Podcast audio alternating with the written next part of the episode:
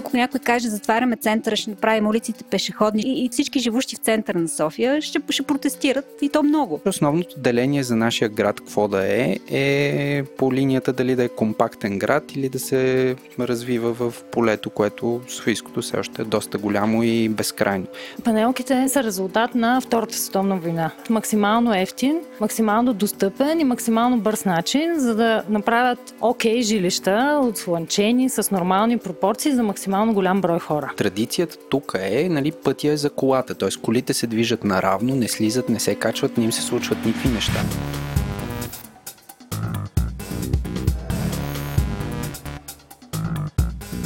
Здравейте! Вие сте сговори интернет, един long, long form подкаст. В този епизод си говорим за прахосмокачки с фарове, американският Цацаров и бъдещето на София – Този подкаст достига до вас благодарение на SBTech. Освен техническите събития, на които те ще ходят през следващите седмици и месеци, HackConf, DevReach, ISTA и JS Talks, на 19 октомври организират две в едно Октоберфест футболен турнир за служители и семействата им, защото работа работа, но трябва да се спортува и пие. Смешното са имената на отборите. Мечетата на Дани, освободени от физическо, мразим да си я подаваме, туристите и старите майни. Ако искате вие да се включите в турнира или в някои от конференциите, проверете sbtech.com на кланчерта Careers. Здравейте, вие сте сговори интернет, един вечерен подкаст, който ще бъде супер по-различен от епизодите, които сме записвали преди. Аз съм Владо, за тези, които по някаква тя, знам, причина не са свикнали още с гласа ми, не знаят кой съм аз, но аз съм Владо. И този път с мен не е Еленко, защото Еленко избра да, а, да отиде в, както той казва, Чикаго град и да, и да тича там, така че той малко ни е напуснал в момента, аз съм супер усиротял. Но за сметка това до мен е... Здравейте, аз съм Валерия. а аз мене, а, Валерия е по-известна като Джак от другия ни подкаст, който се казва Дропи Чили. Общо заето имаме, имаме една женска в мрежата и, и, и, и, и си я върти между Аз подкасти. Аз съм първото куче в космоса. да, да, да. да. А, а, ще направим с нея този епизод. А, този епизод е посветен на, а, както в началото Селенко си го мислихме, ще да бъде посветен на архитектурата. А, после епизода рязко зави в посока Make Sofia Great Again, защото решихме да направим нещо повече от архитектура и завихме в посока урбанистика. Да върнем детските площадки. да, да върнем площадките на децата. Но когато стигнахме да, да каним гости, събрахме всъщност супер интересни а, хора, с които да си говорим. Това са Анета Василева, Жана Стоилова и Христо Станкушев. А, всички те са архитекти, въобще хора, които разбират от градско и градско пространство. Така че ако не ви се слушат нашите експерименти с Джак а, в първата част, а може съвсем, съвсем спокойно да превъртите, общо това ще е около Към час. по-сериозната част. Тъй, тъй. И да се насладите на разговора ни, който вече е записан. Еленко вече е там. А, но Еленко вече е там и в а, този разговор ние абсолютно разкостваме София, проблемите на София, а, как София може да бъде по-добро място за живеене. А, дори, дори успяхме да стигнем до а, политическите обещания на кандидатите за кметове в момента. Има въпрос, Владо. Да, давай. Ти, ти харесваш ли си живота в София? Харесва ли ти да живееш в София? Да ти кажа, не е ужасно. Понеже съм ходил в други, други градове. Давай, всички сме ходили. Последните, последната декада всички ходим напред-назад ужасно много, но живота ти в София окей ли е? Би ли си събрал багажа и сега и да тръгнеш на някъде? Ами, по-скоро не. И аз съм по-скоро По-скоро не. не. Че, че, по-скоро не би си събрал багажа или по-скоро не, не ми харесва? Кое мисля, че отговарям в момента? Не би си събрал багажа. Не бих си събрал багажа. да. Не бих си събрал багажа. Ам, но Джак, ние с теб живеем в... А, бабъл. Абсолютен бабъл. Mm-hmm. А, ние... Аз много пъти съм го казал, ние на практика сме някакси... А, не просто емоционално емигрирали, ние сме емигрирали в много отношения. Просто седим тук, плащаме данъци. Mm-hmm. А... И си правим готиното, за да ни е готино ежедневно. Да, България има много какво да предложи, ако, например, имаш пари. А, сега аз нали не казвам, че ние сме някакви турбогига мега богати или нещо от сорта, но мисля, че ние имаме, ние сме Аре, една бе, прилична каза, средна че, класа. Ти, си, каза- ти каза, че си куп, купиш Тесла. Теслата е отвъд мен, но те за някаква стара Тесла, Тесла на старо, но Тесла на старо. Тесла на старо мога да купя. А, но а, аз като цяло съм окей okay с живота ми тук, но а, а, аз абсолютно съзнавам, че не съм а, представителна извадка за хората. А, аз нямам голяма част от техните проблеми. Също, също и при мен, да. Да. Ние сте водим един доста приличен живот. Нашия, един от големите ни проблеми, например, къде, къде да отидем да ядем, къде е новото място за хранене, а, кое е новото интересно вино, което можем да си вземем. Или такъв как тип- да си разкараме прахта от жилищата. което по-натам ще го а, подциклим. Сега, а, за всичко това ще си говорим втората част Okay. на, на епизода. А, много е важно да кажем, че Говори Интернет има генерален спонсор. Това е SBTech, поклон пред SBTech. Също искаме да благодарим на партньорът ни за живите записи Receipt както и на нашите компании ментори а, SiteGround и Oracle. И също така искаме да благодарим на нашите вече 160 плюс патрона. А, патрони наричаме хората, които м- ни даряват пари а, през една платформа, която се казва Patreon. От тук играта на думи патрони. А, Patreon е а, платформа, която подпомага създатели на независимо съдържание, такива като нас, а, да а, монетизират а, част от аудиторията си. А, така че ако искате да ни подкрепите и ние да продължаваме да правим тези подкасти, те да стават все по-добри и по-добри, а, може да го направите. Отидете на сайтът ни говори-интернет.com. Там има един червен бутон, който се казва Patreon. Цъкате върху него и оттам може да изберете да подкрепите Говори Интернет, може да подкрепите цялата мрежа, може да подкрепите друг подкаст, например Дропи Чили, от който е Джак. А, сумите са различни. Най-малкото нещо, което даваме, което е изключително забавно, е достъп до нас в а, един а, чат канал, а, чат канал глупости, чат сървър в Discord. Владо, това не е малко, това е супа от мозък. Това е супа от мозък, там ма, то тече от всякъде, то направо избива.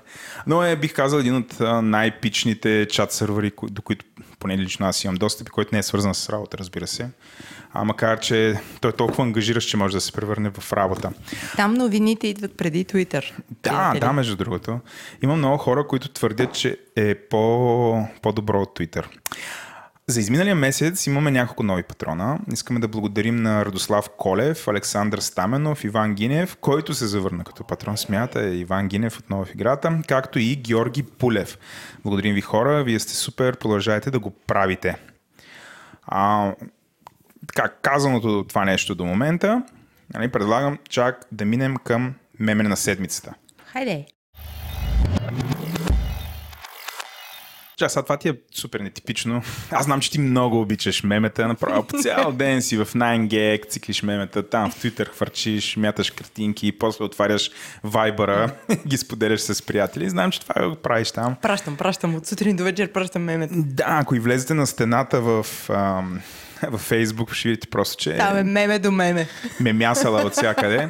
Али, шегата на страна. А, стигнахме до този момент да имаме меме на седмица. Това и на мен не ми е силната рубрика. Когато тук е Еленко, Еленко, Лени Твитъра. Еленко мемето. Здравей, Еленко. Да, той, той избухва с меме. А, той път обаче него го няма и трябва някакси да се оправяме с подръчни средства. А сега ние с тебе сме номинирали две неща. А, почнем с моето, защото аз съм истински джентълмен. Защото си мъж, нали? Естествено, ска. И защото си ми шеф. А, аз съм много силен, за разлика от тебе. Моля! а, аз, Джак, това, което номинирам, са странните хора, които са кандидати за кметове. Това няма как да не ти е попадало. Аз видях този е, фитнес е, пич е, Ангелов или нещо такова не, беше. това, това май мисля, че е майтап. Не, да, то, Лазар майтап, Ангелов? то е Да, ясно, да, да, да, да. Обаче беше крипи, честно. Да, то, то проблема е, че има супер много кандидати, на които те изглеждат като майтап, но явно не са Добре, майтап. на страна от това, кой ти е фаворита за кмет? На мене? Да, за София. Ами да си призная, раздвоен съм между представит, между а, на, на Демократична България кандидата. Mm-hmm. Се му забравим името, не е нарочно. А, и, а, да завърна жеста и на Спаси София. Той все още си формира мнението. Окей, добре, давай Да. мемето. Аз съм сложил линк към една колекция от нашия приятел Иван Гинев, който разбрахме, че се е завърнал като патрон на шоуто. Бе, Иван. Иванчо, а, който той е подредил трите най-дразнищи го него, нали, супер странни хора, като той почва с а, един човек, който се казва Ценко Чоков. Знаеш ли кой е Ценко Чоков, човек? Абсолютно не знам кой е Ценко Чуков. Сега малко ще излезеш от твоя бъбъл. А, То бъбъл.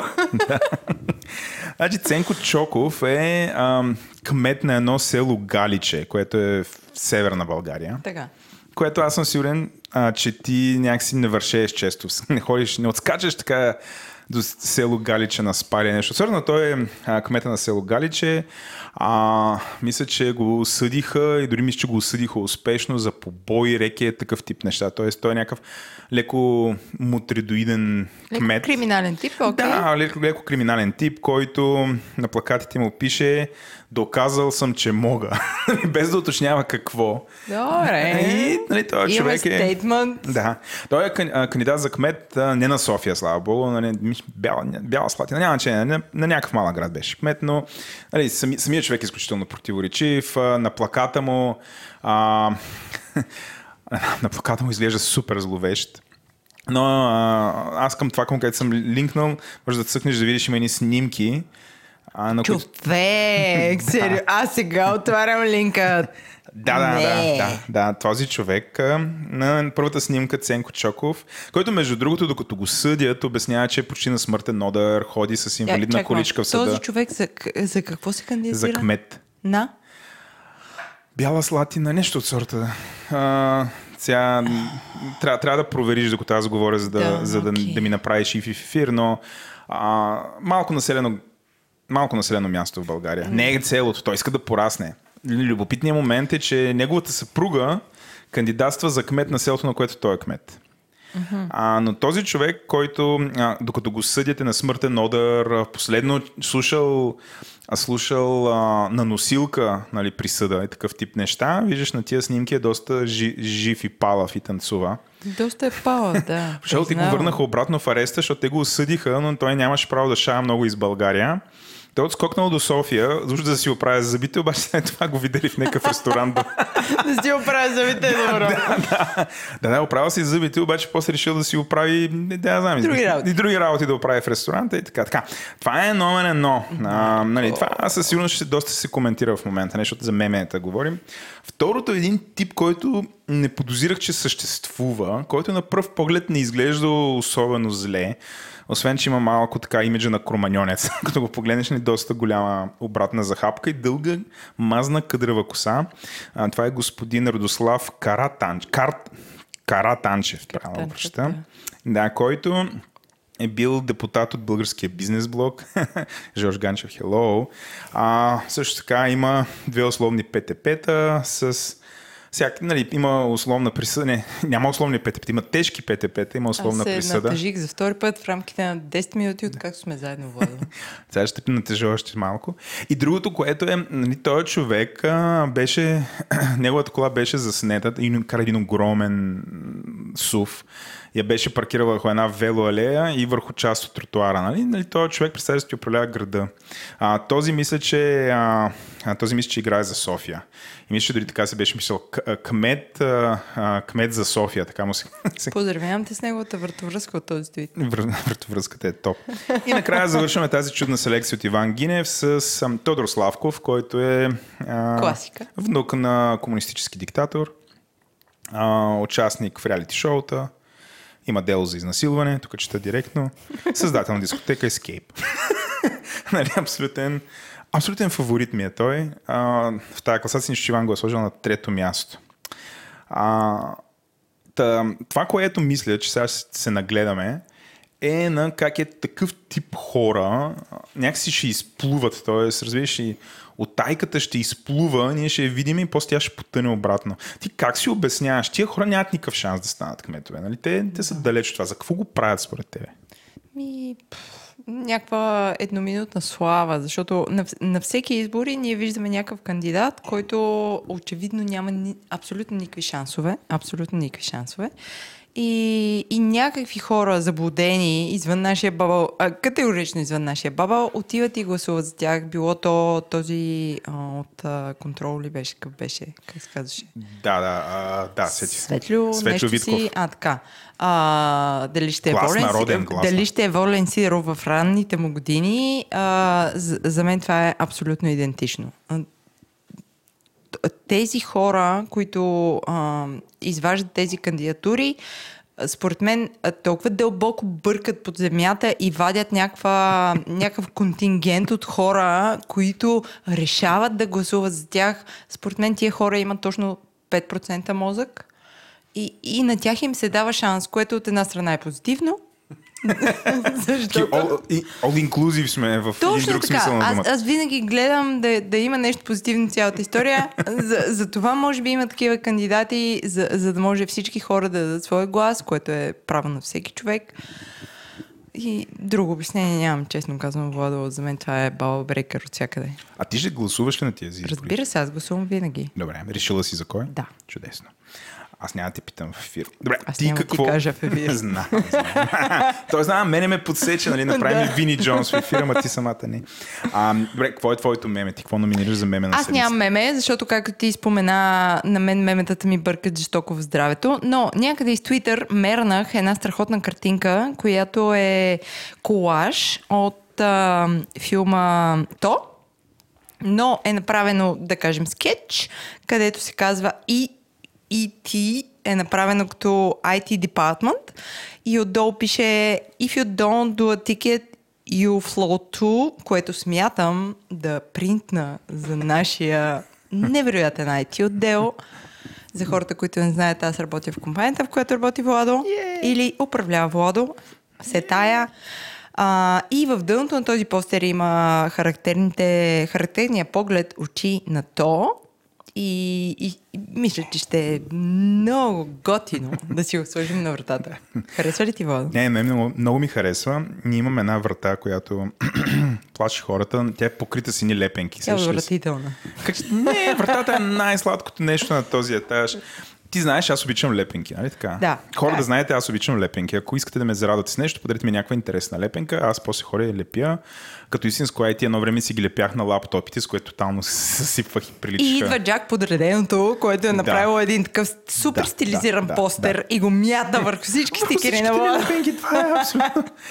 А, Но това поне е контекстно свързано с нашата работа, Да, с нашите хора. Изглежда гостоприемно. готино. И Да, е изключително гостоприемно. гостоприемно. Е, хората, те и без това сега ги гледам напоследък, влизат такива абсолютно настъпки. Анализаторите влизат в IT такива как ти ти казват, Миро, абе тук компютъра ми. Да. Застават на колене Застават на колене. Абе тук една мишка леко. Добре, окей, Влада, аз имам твоите благословия, за този Имаш, имаш, имаш. действам. Действа и бюджет има, пари няма действите. Бюджет има действите. Добре, та, Аз тази... ще сложа, извинявай, че Не, прекъсвам, не, не. ще сложа за всеки случай линк към този а, чудесен постер в бележките на шоуто, за да го видят хората. Защото са малко абстрактно, така да си говоря. Да, да. Сега Гинев, ако ни слуша, да се чувства призован директно да почне още в този момент, в който ни слуша, Здравей, да го прави. Иван. Да. Направи го за една Благодарим ти предварително. Точно така почва. А, това и аз го видях, между другото. Супер е яко, нали? Да, бе, да, сладко е, сладко е. Напоследък има някакъв, а, някакъв такъв ренесанс на, на мемета, свързани с, а, Сайтито. с IT-то и с а, то, всъщност. Да, разбира се. Джокера мина и затова трябва да е то. да, да, да. Добре, а, достатъчно за меме на седмицата, дано Еленко не се чувства такъв, а, как да кажа, дано, да, да сме го отсрамили. Извинявай, Ленко. Извинявай, Еленко. А, минаваме към интернет новина на седмицата. Този подкаст достига до вас благодарение на Noble Hire. Noble Hire помага на най-добрите търсещи работа в технологичната сфера да намерят най-подходящата компания за тях. Здравейте, аз съм Владо, до мен е Ния, която е Chief Marketing Officer на Noble Hire.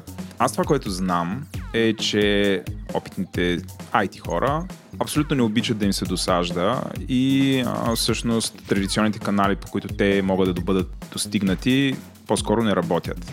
От тая гледна точка искам да попитам а, каква е вашата стратегия да, да ги намирате и да ги достигнете? Ние изключително много разчитаме на личния approach. а, защото не продаваме просто услуга, нито гледаме хората като стока, която трябва да бъде пренесена. Всъщност, чрез маркетинга ни целим да покажем как може да бъдем полезни на хората. И това е през нашия матчинг сервис, с който ти можеш да кажеш какво си търсиш и когато ние позиции като за теб да ти го изпратим. Въобще да те съпортнем през цялото търсене на правилната позиция за теб. А, в този смисъл а, подхода, който сме избрали е всъщност да бъдем близко до хората, на които се опитваме да помогнем. В случая хората от технологичния сектор. Партнираме си с една от големите девелопърски комюнити групи във Facebook които много ни помагат всъщност да развием модела си, ни дават фидбек и ни помагат цялостно да сме в правилната посока и да говорим правилно на хората, които искаме да достигнем, а именно тях. А, така че с тях много си правим обмен, помагаме си, правим дейности заедно и така учим повече и след това го прилагаме. И вярвам, че по този начин всъщност ще бъдем успешни. Ако искате да сте част от семейството на Noble Hire и да получавате съобщения с нови свободни позиции, то регистрирайте се от линка в бележките на шоуто. И нещо важно, като попълвате формуляра, кажете, че говори интернет и ви е завел там. Жак, ти си дамата, давам ти думата на тебе. Аз не съм интернет новина на седмицата, съм българска новина на седмицата. И това е страх, истерия, психоза, мори българския родител. Както Ден. знаеш, родителството на мен ми е много на сърце. Аз съм един безобразно отдаден родител а, от сутрин до вечер. Та, историята тук каква е? А, родители от няколко населени места в Сливен, които си прибират децата по средата на уч- учебния ден, от страх, че държавата ще им ги вземе. Защо мен тази новина ме тригърва? Защото цялата история върху о, около норвежката ситуация с децата, на мен ми бърка жестоко в здравето. Че някой ще дойде и ще ти вземе детето е така, алта да бу. Ти, ти какво мислиш за това? Страх ли те, че някой ще дойде и ти вземе детето? Ами мен абсолютно не, защото се грижа за моето дете. Всички се грижим за децата си, начин, да. но въпреки това има някакви хора, които са с разума си и въпреки това вярват на новините. И за мен тук а, проблема е, че медиите насаждат някакъв супер изкуствен страх, хората се връзват. Нали, какви с тия хора е една друга тема. Но мен много ме тревожи това, че, че хората вярват толкова безрезервно на медиите. Тук в частност си имам предвид телевизията. Не толкова хората, които а, следят онлайн медиите, но телевизията за мен е 150% вредител, отколкото нещо, от което ти можеш да черпиш полза. Добре, ти не мислиш ли, че всъщност тези хора се, някакси се организират и се нали, създава се един такъв ехо чембър във Фейсбук, например, социалните медии. Да, те са направили група, доколкото успях да, да прочита, а, където коментират и те си канализират цялата тази история, че държавата минава, взима децата почти произволно и, и отива да прави с тях каквото си поиска. За мен това наистина, за мен това е неразбираемо. Как до толкова може да си доверчив на новини, на слухове и на прочие, че някой просто може да ти вземе детето без да ти даде никакво обяснение. Speechless съм. А, добре, аз сега тук ще използвам мои, така да кажа, емпатични умения. Окей. Ам, сега, първо аз считам, че тия хора са жертва. Нали, те са жертва на някаква манипулация. жертва, да. И очевидно не са си набавили достатъчно информация какъв точно е случая. Да.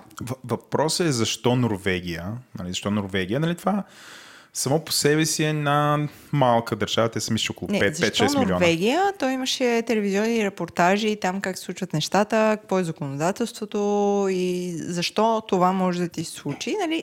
Да приемем, че защо е ясно защо. Не, аз мисля, че най-вероятно в Европейския съюз има сходни закони. Тоест, ти ако в Германия не се грижи за детето ти или го по някакъв начин злоупотребяваш с него или го малтретираш, най-вероятно ще го вземат и там. Нали, няма някаква... А, Не бе, ти ако се държиш с, като дивак с детето си, вероятно на доста места ще го вземат, нали, ако властите са сезирани. Да, между другото, нали, хайде сега да цитирам и Бойко Борисов. А не да го цитирам. Чух го по телевизията да казва нещо в този стил. Нали. Той вика, И в момента има такова законодателство, в което ако си биеш детето, му третираш го и не се грижиш добре за него, нали, ние ще го вземем. Нали. Тук има Естествено. определени кръгове насаждат този страх. Сега големи въпрос е защо. Нали, откъде идва това нещо? А, аз четох един интересен анализ, брах къде беше, но на мен хареса ми. Не знам, прозвуча ми логично. А, анализът твърди, че а, този страх. Зна- Значи, това е внушение, което се... Нали, зад него стои Русия като тя напада конкретно а, Норвегия нали, и индиректно а, всичко прозападно по този начин, mm-hmm. като те играят по тънката струна на хората, които са религиозни и хората, които са консервативни. Защото а, а, всъщност Явно консервативните хора считат, че каквото се случва в тяхното семейство, трябва да се оставя в тяхното семейство и те всъщност имат а, пълната свобода да а, обучават и да а, а, санкционират децата си по какъвто начин намерят за най-добре, защото цитирам, те са техни деца. Един вид детето е някакъв предмет. Да, това е моя колана, ако искам ще го пера в пералната. Точно така. Нали, кой си ти да ще ми кажеш как да си обучавам детето? Защо е истерията около Норвегия? Нали, тезата тук е, че понеже нали, самата Норвегия не е в Европейския съюз. Mm-hmm. Тоест, ако беше в Европейския съюз, ще бъде още по-лесно, защото тук ще да тръгнат всякакви еврогелове, какво ли не, нали, насаждане на такъв вид а, страх, ксен, нали, ксенофобия mm-hmm. и прочее. А, това, а, което се счита, че Норвегия е проблема, защото Норвегия не е в Европейския съюз, но е в НАТО. И бидейки в НАТО, нали, спомни си къде е на картата, тя стига а, много близо горе до Русия и всъщност целият руски северен флот, така като мърда, mm-hmm. Нали, всъщност НАТО от там наблюдава какво се случва и всъщност това е атака срещу Норвегия покрай а, нейното членство и всъщност нейното активно участие в НАТО. А, и от тук почват а, тези проблеми, а, като аз мисля, че те е изключително удобно а, нали, да бъдат а, някакси да се възползват от, от тях Русия, за да направи този разделител на да, се, да, да покаже себе си като пазителя на традиционното добро, на традиционната ценност и от другата страна Запада като един носител на разрухата. Mm-hmm. Тоест, нали, прогресивността е носител на разрухата, на, която води със себе си а, не е, че просто децата ще живеят по-добре, а всъщност води това, тая опасност, че едно дете, което примерно а, примерно връща се твоя син и ти а, примерно нещо го увикваш и дали той вдига, той вдига телефона. Идват. Той вдига телефона и казва, бе, тук майка ми ме наби. Нали? И идват и го взимат веднага. Нали? Да. Това е страха, който има, че един вид децата, ако им кажеш нещо, нали, примерно играе твърде много на някаква игра или нещо mm-hmm. от сорта, те ще почнат да лъжат, че има проблем и следователно някой ще им ги вземе, нали? което със сигурност не е нито в интерес на децата, нито на, на който да е в интерес, но цялата тая пропаганда нали, се завърта а, в тая посока и нали, бих казал изключително гнусно, защото хората са употребени. А, голяма част от тия хора да. са изключително религиозни, а, което ги прави още по-уязвими, защото а, нали, те намират подкрепа за такъв вид мислене.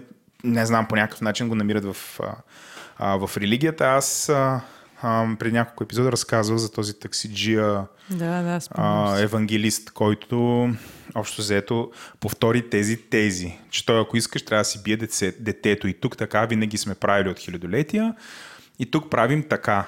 Нали? За мен същественият проблем в тази ситуация е необразован, необразоваността на, на, на хората, защото те са склонни да вярват на нещо, което е излучено по, по телевизията, вместо да седнат и да направят собствен ресърч. Мен това жестоко ми бърка в здравето, защото това говори, че хората имат много ниска култура, а, ниска интернет култура, ако ще защото те не могат да пресяват новините и, и за това става страшно, а то наистина е страшно.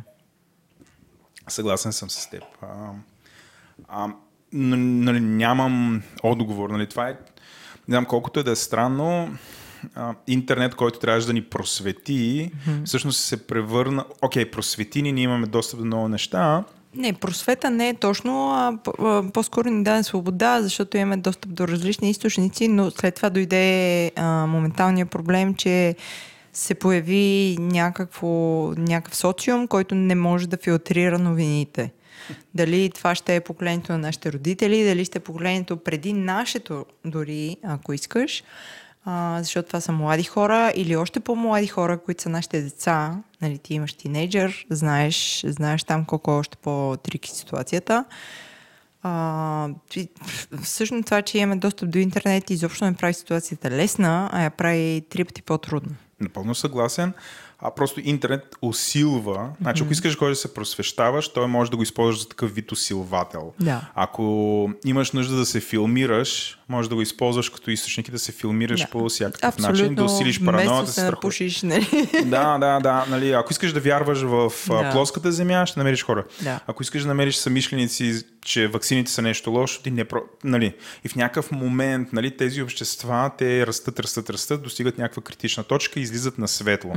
А, за мен а, нали, тези хора, които ти ги обсъждаш и не можеш да разбереш ам, как ще стигат до тази идея, че някой просто е така ще им вземе Аз децата. наистина не, не разбирам тези хора дали не могат да направят по, по-голям ресърч, дали не могат да стигнат до някакво общество, което е извън техния пабъл, за да, за да видят някаква друга гледна точка. За мен винаги е било важно, когато, дори когато аз прочета нещо в, в интернет, аз се опитвам да, да стигна до някакви различни гледни точки и да, Нали, разбира се, това е отделно от а, момента, в който аз мога да питам личния си лекар за нещо, личния си стоматолог или някакъв специалист, с който аз имам пряка връзка.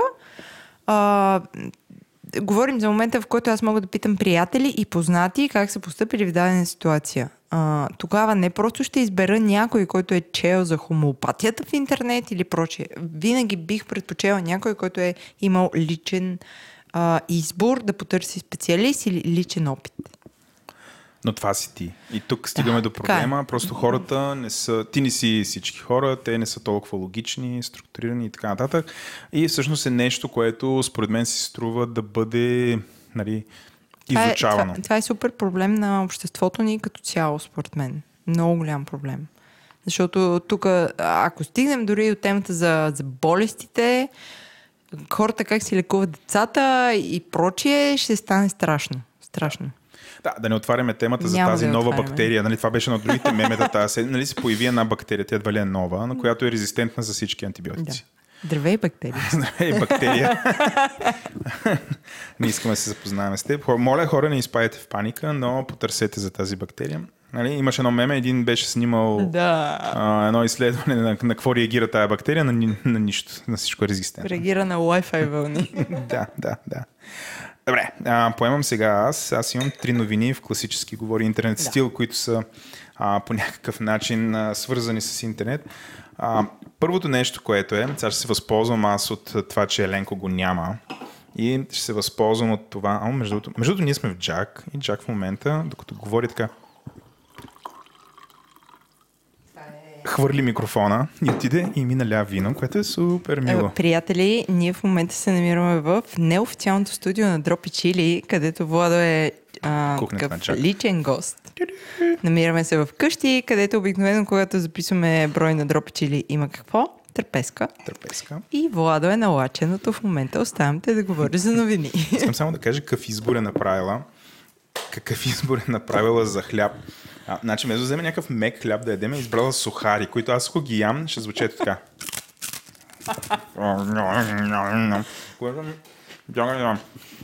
Говори ти нещо, защото косата ми е пълна с сухар. А, бе, Владо вече е целият в трохи. Да, да, и твоя пот е в трохин. Не флипвай. Да, връщаме се на новините. Да, Така. аз възнамерявам се възползвам на Макс от факта, че Еленко замина по белия свят, там да ми търчи маратони. Аз мога да мърсувам и да говоря колкото си искам срещу Apple, които са направили, как да кажа, а, които са ми дали повод. И първо нещо, което е, м- Applejack са успели да скрият а, а, флага на Тайван в Хонг-Конг на а, новите, на, мисля, в новия iOS. Това го видях днес и инсталирах а, Каталина. Какво е Каталина? Новата операционна система. А, М, Каталина. Много да. ми харесва. Аз, аз четох, че е за iOS, реших, че ще е iOS нали, за мобилния телефон. Или Дойде, дойде и за макбуците. и за, Макбуците. и за MacBook-ите. За макбуците. MacBook-ите. Добре, махнали са го това. Нали, може да си представиш, хората в момента са супер разочаровани от Apple, че Apple се е навела на китайците. Нали, което... Сега Еленко някъде седи и казва, е, е Google, сега търси новина. Тия направиха преврат. Тя направиха преврат. Ти остави първата новина. Има втора новина в този стил. Пак. Значи, ти знаеш, че в Хонг-Конг има протести. Аз съм била в Хонг-Конг. Ти си била в Хонг-Конг, но не си била сега по времето на протестите. Не, скоро не съм била. Знаеш, че гражданите на Хонг-Конг в момента, да кажем, имат така енергични а, Препятствия. препятствия, енергично обсъждат с граждани от Chinese Mainland, ам, абе, на- накратко протестират или за сблъсъци с полицията, а, защото има един противоречив закон за а, депортиране на граждани на Да. Хонг-Конг да бъдат пращани там в основния Китай, бъдат наказвани там. Хората са недоволни от това нещо.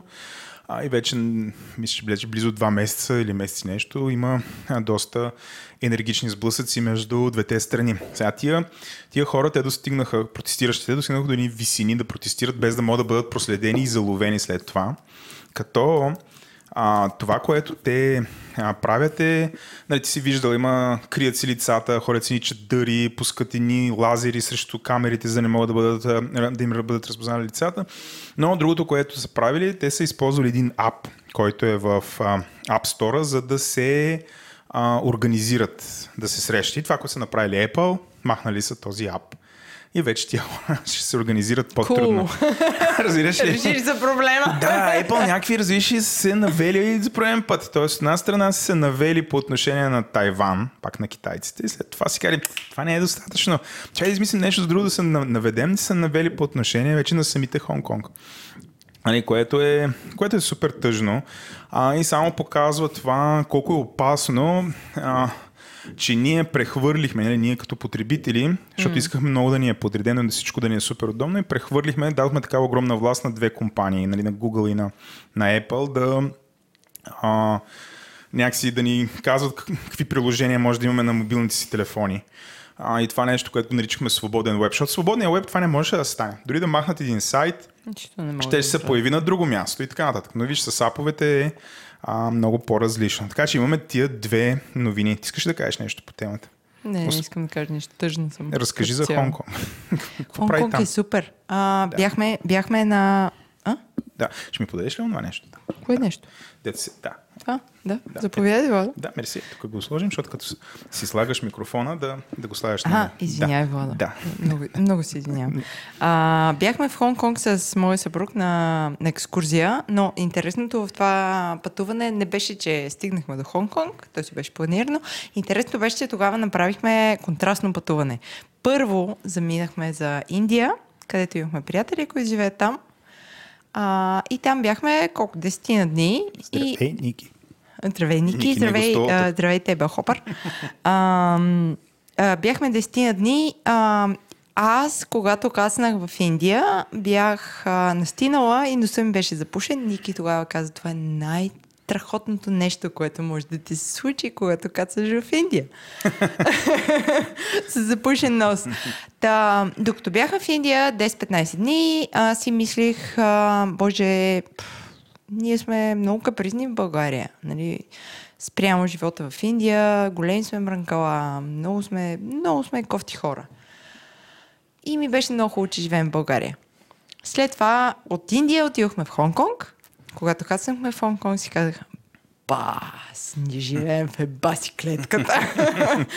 А, много, е, много е различно, много е, много е чисто. Нали, изключвам а, високия процент влажност, заради който нали, ти си изкъпал, излизаш от хотела чисто изкъпан и на втората минута ти си тотално изпотен, но тръгваш да обикаля, защото все пак трябва да, трябва да, трябва да браузиш.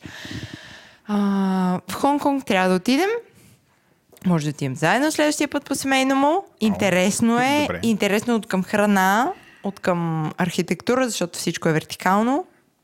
М- и нямам повече да, да разказвам. Добре, аз ако все пак по някакъв начин нали, се вържа с тая новина, mm-hmm. докато беше там, по някакъв начин личеше ли си а, присъствието на китайската комунистическа партия или самия факт, че нали, китайската държава се опитва да наложи, имаш ли примерно такива а, някакви червени знамена?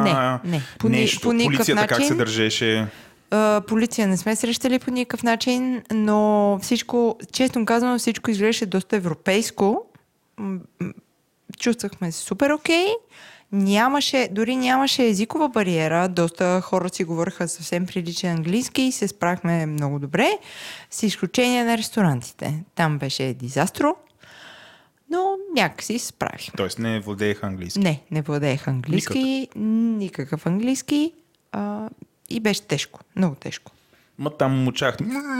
И те ви Ами, не, дори, например, попаднахме в някакъв ресторант, където беше нещо от сорта на All You Can Eat и ам, ние си седнахме някаква масичка, видяхме, че има нещо като бюфет, а, гледахме, гледахме другите хора какво правят, беше някакво копипейст и последствие се оказа, че правим нещо съвършено различно и а, концепцията беше следната. Ти сядаш на една масичка, събираш си от бюфета продукти и масичката, на самата масичка има котлон, който а, да, котлон, на който ти слагате една тенджерка а, с а, разделена на две и в една тенджерка едно бульонче, а, а, половината тенджерка е едно бульонче, в другата половина друго бульонче. И всъщност тези продукти, които си си взел от бюфета, си ги пускаш в бульончето, те се сваряват мигновенно, защото е много висока температурата и след това хапваш. А, малко кроманьонски се почувствахме тогава, защото нямахме никакъв езиков контакт с тези хора и трябваше да буквално като идиоти да гледаме на срещните маси, но се справихме и беше вкусно. Единственият минус беше, че се усмъртяхме жестоко на манджа. А, това, понеже било далече, не, не е било Да, това са им проблемите. Но беше вкусно. А, много различна култура и препоръчвам, ако имате възможност да, да стигнете до там. Много. Ти направихме, виж, правим някакъв такъв абсолютен микс. Говори, дропи, чили в момента, нали? Това е мутация.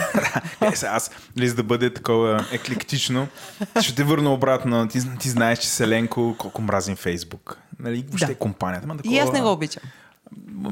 Да, влизаме там, чат пат, ползвам месенджера, нали, налага се, нали, ама, Ма така на педали, нали? нали, нали как, а, както примерно Еленко би ползвал Linux или Android, нали, а, аз, нали, а, така, е, Да. нали, нали, аз така, нали, цена как iOS устройство бих ползвал, но и двамата, нали, ни обединява, нали, тази неприязан към Facebook. Ние имаме цяла рубрика, която в принцип е седмичната издънка на Фейсбук, която обаче тази седмица Фейсбук по-скоро са добрите в нея. Окей. Искам да ти разкажа за следното нещо. Да. Значи, а, да ти попитам сега, а, ти знаеш какво е end-to-end encryption? Не. Криптиране от край до край. Нали, това означава, че примерно, ако аз и ти влезем в Facebook Messenger и почнем там да си чуроликаме GGBG. GGBG, гуци муци и да си разменяме мемета и Така. не знам там какво друго си разменяме. Тия данни като текат, те ще бъдат криптирани и никакви други посредници не биха могли да ни подслушат, нали, да ни слушат Така. нашата комуникация. Тоест това е обичайният чат между юзер to юзер във Facebook. Точно така, да. Окей. Да, и във всичките Защото платформи. според мен доста хора ползват месенджера на Фейсбук, а, независимо от това дали ползват Фейсбук или не. Да, Аз да, ползвам месенджера на мобилния си телефон, но не ползвам Фейсбук. Аз съм същия. Ние с Ленко сме Да. така. Ние нямаме приложението на Facebook, Окей. но имаме месенджера, защото нали, той е за комуникация. Mm-hmm. Но Фейс, Facebook обявиха, че ще внедрят а, end-to-end encryption във всичките свои чат приложения, защото те имат няколко мрежи там. Нали, явно има няколко приложения и това ще ги направи много по-сигурни за срещу подслушване. От който и да е. Какво значи това? Аз ти пиша, искам секс. И? Ти ми пишеш искам секс и само аз и ти знаем. За Окей. това. Както А и- сега, ако да ми пише искам секс, всички знаят. Всички знаят, нали, направо го крещиме тук в ефир. Хора, а, за хората, които не са запознати, дали тая шега, а, аз като CTO обикалям в а, нашата компания, като видя незаключен компютър, сядам на компютъра нали, на непознати хора и пиша искам секс в, на други непознати хора от тяхно име и си тръгвам, нали, с което създавам, още дето показвам какъв е риска от това да си държиш компютъра. а, Отключен. Отключен. Има доста по-груби от мене, нали, не в нашата компания. В нашата компания аз съм- най-грубия, но в други компании съм слушал за много по-крайни изпълнения, които сега няма да давам идеи на други хора какво да правят. Но а, стигаме момента, в който... Ай, връщаме се на Facebook. Facebook обявиха, че ще въведат end-to-end encryption, ще направят много сигурни и криптирани комуникациите, които са, зависят от тях. И, обаче има недоволни хора. И моля ли си представиш кой е недоволен от това? Аз ще кажа, това е а, американското правителство. И в лицето на кой? На техния цацор. В американския цацор те дори си приличат човек. А, ако не си виждала Бил Бар, я напиши Бил Бар с двойно релзат, аз докато разказвам. Но главният прокурор на щатите, Бил Бар, ам, който е така Виждам- приятел на виждам Тръмп, но е така супер, а, как да кажа, а, приятен човек, леко закръглено лице от челца. Hello! Но Бил Бар... Здравей, Владо! Здравей! Абе, Бир Бар, Бил Бар, Би- Бир Бар, ще да кажа, но Бил Бар излязъл и а, публично е помолил а, Фейсбук и а, Марк Закърбърг да забавят end-to-end encryption, докато, докато а, не направят така, че а, публичната безопасност да не страда от това. Разбирай, а, да не можеш да бъдеш подслушван или, или така наречените law enforcement организации да не могат да, да търсят терористи, да ти послушват комуникацията. Ако ти, примерно, ако напишеш искам секс, едва ли ще им врежеш в Значи, филтъра. честно ти кажа, гледайки снимката на Бил, Бил а, ми изглежда като човек, който изобщо няма представа как работи интернета, обаче е чул, че е супер опасно и последните 10 години няма идея какво се случва в интернет. Не знам. А, аз съм сложил линк към една новина в BuzzFeed, на която Видях. има тъжния Марк Закърбърг, който гледа и са му да, потънали. доста е тъжен. Фейсбук гимите са му потънали, защото нали, от една страна Идва потребителите, да, потребителите казват, хей, искам криптирано, от друга страна идва американска държава и ти, ти сега на кой да угодиш по дяволя? Нали, какво правиш в тази ситуация? Нали, са му потънали гимите. Нали, но имам тая новина. Другото, което съм намерил, ми се струва важно да го кажем, е, че а, сега ти знаеш, че аз много се вълнувам от а, а, законодателството в Европейския съюз, Да, всякакви регулации. Ние редовно дърчем, дъвчем една директива за единния дигитален европейски пазар, нещо от сорта. Така, mm-hmm. а, имахме цял епизод за Article 11, Article 13, те после им смениха номерата. Но а, в резултат на това вече започнаха да се появяват първите държави, които прилагат тази директива. За хората, които ни слушат, но трябва да уточним, директива е нещо като а, как да наречем, като закон, който идва от Европейския съюз към всяка страна членка, но всяка страна членка трябва леко да го адаптира спрямо своето законодателство. Т.е. може леко да го промени. А, като а, нали, директивата има задължителен характер да бъде приета и модифицирана, а, нали, но не, е задължително да бъде приета едно към едно. И различните държави приемат тази директива, нали, я превръщат в закон с различна скорост. А, едни от първите приемащи тази директива са кои? Французите, които са, между другото, френските медии са едни от медиите, които най-много лобираха тази директива да бъде приета. А, директивата, за който е забравил, ние това го дъвкахме много дълго и на широко, но общо взето а, а, прокарва интересите на традиционните медии, които се чувс- чувстват супер огранени от два играча, така наречения рекламен дуопол. А, единият от играчите е Google, другия играч е Facebook. И те това, което искат и направиха такъв закон в Европа е, че ако някоя платформа, нали, защото те не могат да направят закон, в който се каже изрично Facebook или Google, но ако има платформа, а, в интернет, която публикува съдържание на една медия, разбира и сложи линк и част от контента към линка, нали, връзката е към оригиналната публикация на сайта на медията, то тази платформа трябва да си плаща за това. Тоест, а, нали, а, не е вече необходимо да публикуваш целият материал, за да го лицензираш. Ти дори да слагаш връзка към него и кратка изрезка, трябва да лицензираш, да имаш право за това нещо и трябва да възнаградиш медията. И тук те искат да печелят. Не медиите си представят, че печелят от две неща. Първото е, ако техното съдържание бъде индексирано от Google и попада в search резултатите, където има линк и кратка изрезка там на, нали, на първия параграф, снипет, а, има, а, искат за това Google да им плаща и второто нещо, което искат да печелят, като примерно ти, Джак, влезеш във Facebook и вместо да ми пишеш искам секс в месенджера, където това се случва супер често. И Вилина не е вярно. Но а, отидеш на стената си и примерно публикуваш някаква връзка към някакъв сайт, нали, новинарски сайт и кажеш, е много важна новина или много се възмущавам или нещо от сорта. Facebook трябва да възнагради по справедлив начин медията. Без да уточнено какво е справедлив а, и така нататък. Имаше и още едно нещо, което се така че контент филтри, там въобще няма да задълбаваме, той е за YouTube и видеото. Това, което се случва е, че а, Франция ще введе това законодателство и Google вече публично са декларирали, че ще махнат в а, своите резултати, ще махнат изрезките, така наречените снипити. Да. А, което а, Нали, е много важно да уточним какво ще последва след това нещо. Има две последици. Значи, като няма снипет, ти ако търсиш примерно за нещо mm. и видиш само Нямаш линкове, контекст. нямаш контекст, шанса ти да цъкнеш върху този линк, ето ти си специалист по UX. Mm-hmm. Нали, да оставим мен и Еленко, защото ние доста сме мастурбирали нали, по този проблем, но ето ти си един UX специалист. Mm-hmm.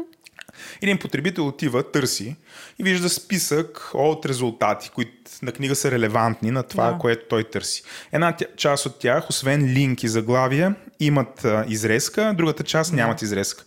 Къде според тебе потребителите, ти като специалист по ползваемост и потребителско преживяване, къде потребители ще цъкат повече? И разбира се, там където има повече информация, където даш повече стойност на потребителя. Защо?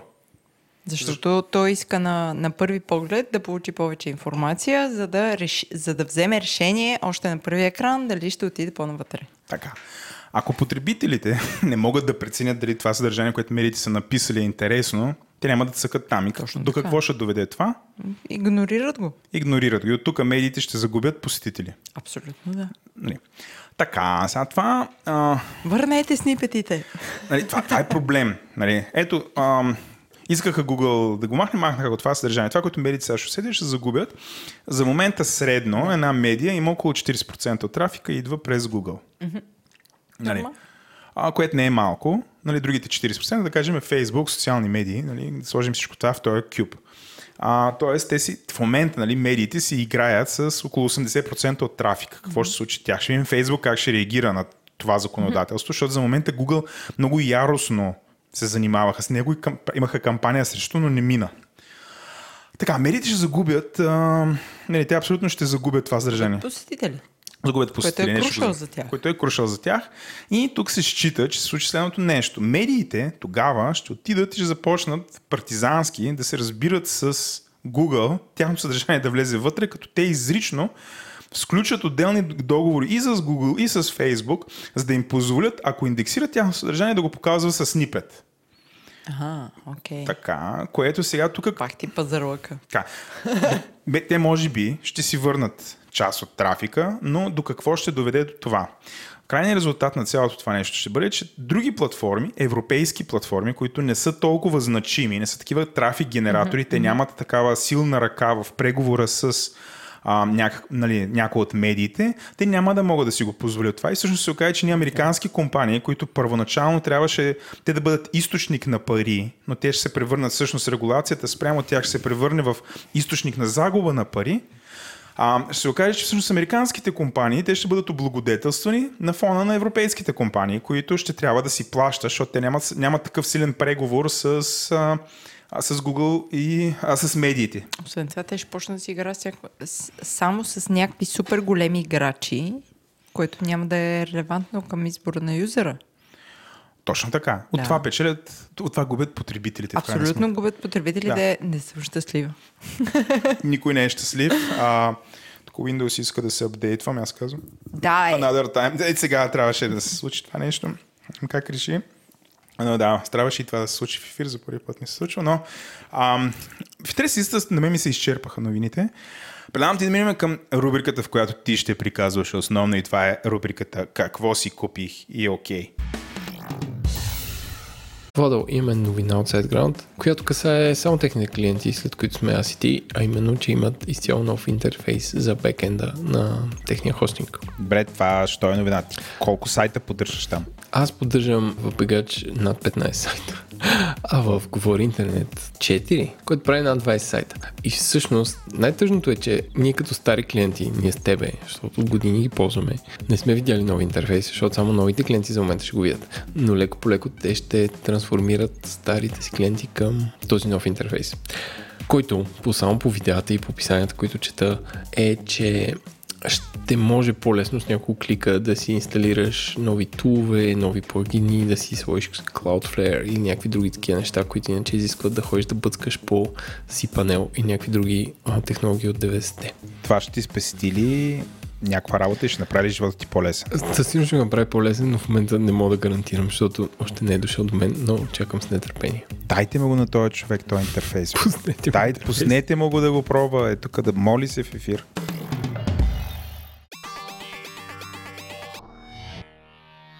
Владо, Джак.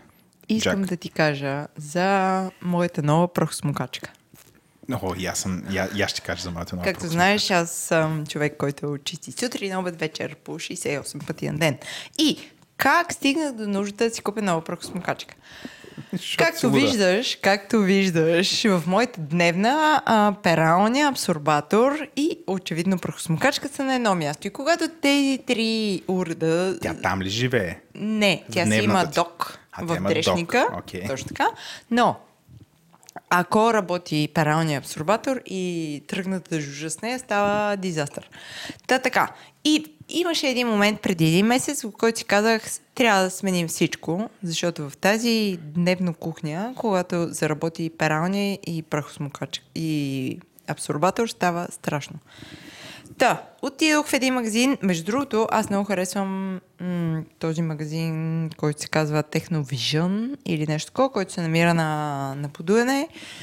Защо ми харесва? Защото дамите, които а, продават електроуреди, те наистина знаят какво продават и могат да, да те консултират. Давам пример. Аз отидох и казах, хора, искам пералня, която да не я чувам. Защото в момента моята пералня, като започне да центрофугира или да пълни вода, е, е някакъв дизастър. И дамата ме заведе при една пералня и каза, ето това звучи като а, голям комар.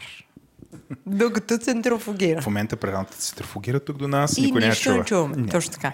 А, и, аз и, и аз си казах, окей. Нали, разпитах я много подробно какво прави тази пре- пералня, какво не прави дрън и казах, че ако звучи като малко по-голяма конска муха, ще я върна. а не като комар. Ти си ларш, ларш. Естествено, аз съм много такъв съпортив човек. Така, и а, докато бях в този магазин, аз си, аз си харесах една прахосмокачка, която е Speed Pro Max Aqua на Philips, което значи следното. Прахосмокачката безкабелна е, има си литиево-ионна батерия, която твърдя, че издържа 72 часа, 72, ако не се лъжа, а, в а, по-слабия режим на, на чистене. Ако чистиш на, на по-голямата степен, е нещо като 30 минути, ако не се лъжа. Сега ще, сега Тоест ще- имаш различни режими на мощност и ако да, на има най-мощност. първа степен, има втора степен. Но, а, какво е готиното на тази прахосмокачка? Освен, че нали, а, има си поставка, ти може да си я заподеш в дрешника, както е в моя случай, аз имам дрешник. А, м- съпругът ми а, бъцна дока в стената и аз мога да си я закачам. Истински мъж. Абсолютно, благодаря ти, Влади. А, и аз мога да си я зареждам. Но, важното е следното. Хората казват, че а, на по-високата степен, т.е. По- по-голяма мощност на прахосмокачката, ти, ти можеш да чистиш около 27 минути, ако не се лъжа, или, или 30 минути, да кажем. Е, това е едно и също. Да много. Половин час. Ти знам. Ти... А, не. А, ето какво пише. 35 минути в нормален режим и 25 минути в режим турбо, преди да презаредите. Та, а, искам да кажа следното. Аз чистя всеки ден моя дом, който, Казах ви, че е луда. Така, продължи. който е близо 100 квадрата, да кажем. М, така. А... С А, общите ча... Излизаш ли да чистиш на балкона? Разбира се, че излизам да баваш чистя се на балкон. с Не, не се бавам. прахосмокачката. Да. Няма значение. Да. Да. Искам да кажа следното. Тази прахосмокачка перфектно пас, пасва на моята лека обсесия да чистя всеки ден сутрин. Лека. Сутрин. А, след което аз да изложа тази прахосмокачка има невероятен фичър. Е, Тя има две приставки. Едната е просто смуче, а другата приставка е смуче, а зад нея веднага а, застава друга приставка, която мие. Тоест ти първо можеш да изсмучеш, след това да смучеш и да миеш. С вода. С вода, да. И това няма... Има ли резервуари? А, има нещо. А, не, във втората приставка, която ти не виждаш в момента на моята супер Ето това нещо ли е? Тук съм отворил, защото не съм супер професионалист. Да, на това Аха. нещо Някакъв се- контейнер е, да. Това е контейнер, в който слага препарат. Да, да. А, а отпред има другата приставка, втората приставка, която смуче. Значи първата смуче, втората мие. Две в едно. И е а, амейзингово е, Влад. Да, Това е almost. Амейзингова. Да, Айде, но, интернет първи казаха. както Така. казвам, тук има един жесток проблем. Основната приставка на тази прахосмокачка а, значи, да, да приключа с плюсовете. А, както казват, че 25 минути в, в режим турбо, аз, мо, моят апартамент, а, мога да го изчистя в турбо режим и след това да измия с тази приставка и да ми стигне батерията. Значи те казват, че това са 25 минути. Аз поне чистя всеки ден, извинявайте. На мен е, малко повече от 25 минути са. Така. Но ми стига. Единственият проблем на основната приставка на тази чудесна прахосмокачка е, че тя има LED осветление отпред. Има, хора има нещо като фарове, не се е бавам. Абсолютни фарове са. Това е прахосмокачка И- с фарове. А, скъпи слушатели, това, ако имате а, леки наченки на OCD, а ако имате тежки, изобщо не слушайте, ако имате леки наченки на OCD, това е кошмарът. Значи, до, как, а, до какви степени доведе тази прахосмокачка в моя случай? Аз чистя всеки ден сутрин, пускам прахосмокачка, а, и след това пускам отново тази прахосмокачка след осветление, за да видя какво съм пропуснала. И общо взето аз по цял ден си върша тази прахосмокачка. Ще време не моля ги изключваш фаровете. Както един а, приятел от а, чата на Говори Интернет каза, може да сложиш хартиена тикса отпред. Не, аз ще ти предложа като друг истински мъж с един маркер. ще ги зацапам, ви. Не, истината е, че мен ме кефи този фичър. Кефи Да. ме. Раз... Много ме кефи с а, моето чудесно OCD. Виждам неща, които до сега не съм виждала. Полезно ми е, но Добре, аз имам сериозни въпроси. А, първо, окей, а, шумна ли е? искаш ли да я пусна? Да, дай ми твоя микрофония, донеси тук, да я чуеме сега в ефир. Тя седи е там въгъла. Сега, между другото, фана с на ръка ти си доста якичка сама по себе си, нали? Не- но не, не мисля, че е някакси Не, много тежка. прахосмокачката е супер лека. Добре. В момента пускаме я. Аз ще, да чуете Е, секунда. гледай колко е мръсно. Мале. Е, това е сигурно заради мене, бе, човек. Аз не знам такова мръсно животно, как си го допуснал в къщата си. Но, а, да. Ме ме кефи как лесно е, е така просто я подпираш. Стабилна ли е? Тоест няма Супер нужда, за стабилна да е. стои права, няма нужда от док навсякъде. А, не, няма нужда от док навсякъде, може да се подпре, стига да е сравнително вертикално, за да не се хлъзне напред. Защото а, четката е на, на колелца, но тук основната, основната част е достатъчно стабилна. Освен това, а, контейнера, в който се събира прахта, е а, супер лесно се мие и отзад филтъра, който събира цялата прах, ам, се пере много лесно и се хва за, за една нощ и си, и си супер джаза. Освен това, освен, че има две приставки, едната от която е сму, а, смучеш и миеш и една след светлини, мамка им, а, можеш да, да отключиш горната част и можеш да си почистваш колата. Аха, той, той си има две в едно е в крайна Да. Дай ми го пак това микрофон да ми покажеш. Да. Дръж микрофона, Държа ти покажа. го, да. Ето така. Хоп, и можеш да си почистиш колата. Ти, ти, чи... Чистиш ли колата? Е Чистиш ли колата или това го оставяш на Влади? Не, това е, това е отговорност на, на Влади. А, аз си чистя само в, в къщи, но истината е, че не сме го пробвали все още в Влади колата. твърди, че ти обичаш да чистиш отвънка така по бикини да... С... Разбира с се, кърпи, и, и с, с, а, пяна, и с гъба с пяна. Да, той вътре... Всеки, всяка събота го правим това, сутрин в 10. Ако искаш, заповядай, а, може да го направим заедно. Дойде, добре. И аз дойда по бикини и така, двамата с тебе. така, да. Ще се просне по капак. Добре, а, изглежда супер. Сега ценичката и, както би казал Бойчев. Бойчев е доста циничка сенситив. Ами, ценичката, значи в сайта на Philips пише, че е 1100 кинта. Тук знаеш какво каза Бойчев? Да, да, там той ми освирква, освиркал ме е вече, черен печат ми е сложил, но в този магазин, в който пазаруваме на подуяне Technovision, а, имаше някаква промоция и ние взехме за 50 под, под, не, под 900 лева взехме. Ю. Мо, м, така, не си спомням какъв беше кейса, може да е да е било и заради това, че ние купихме и пералня, но със сигурност цената не беше тази. Но, отново, 15-то но, а, горещо препоръчвам тази прахосмокачка, защото на моя апартамент, който е близо 100 квадрата, 100 и малко, а, аз с един оборот на батерията мога да изчистя и да измия без това да ми е, да ми е някакъв прешър. Така че горещо препоръчвам, особено това лето светление. Добре, а, ние семейно също инвестирахме в прахосмокачка. Олей! Олей!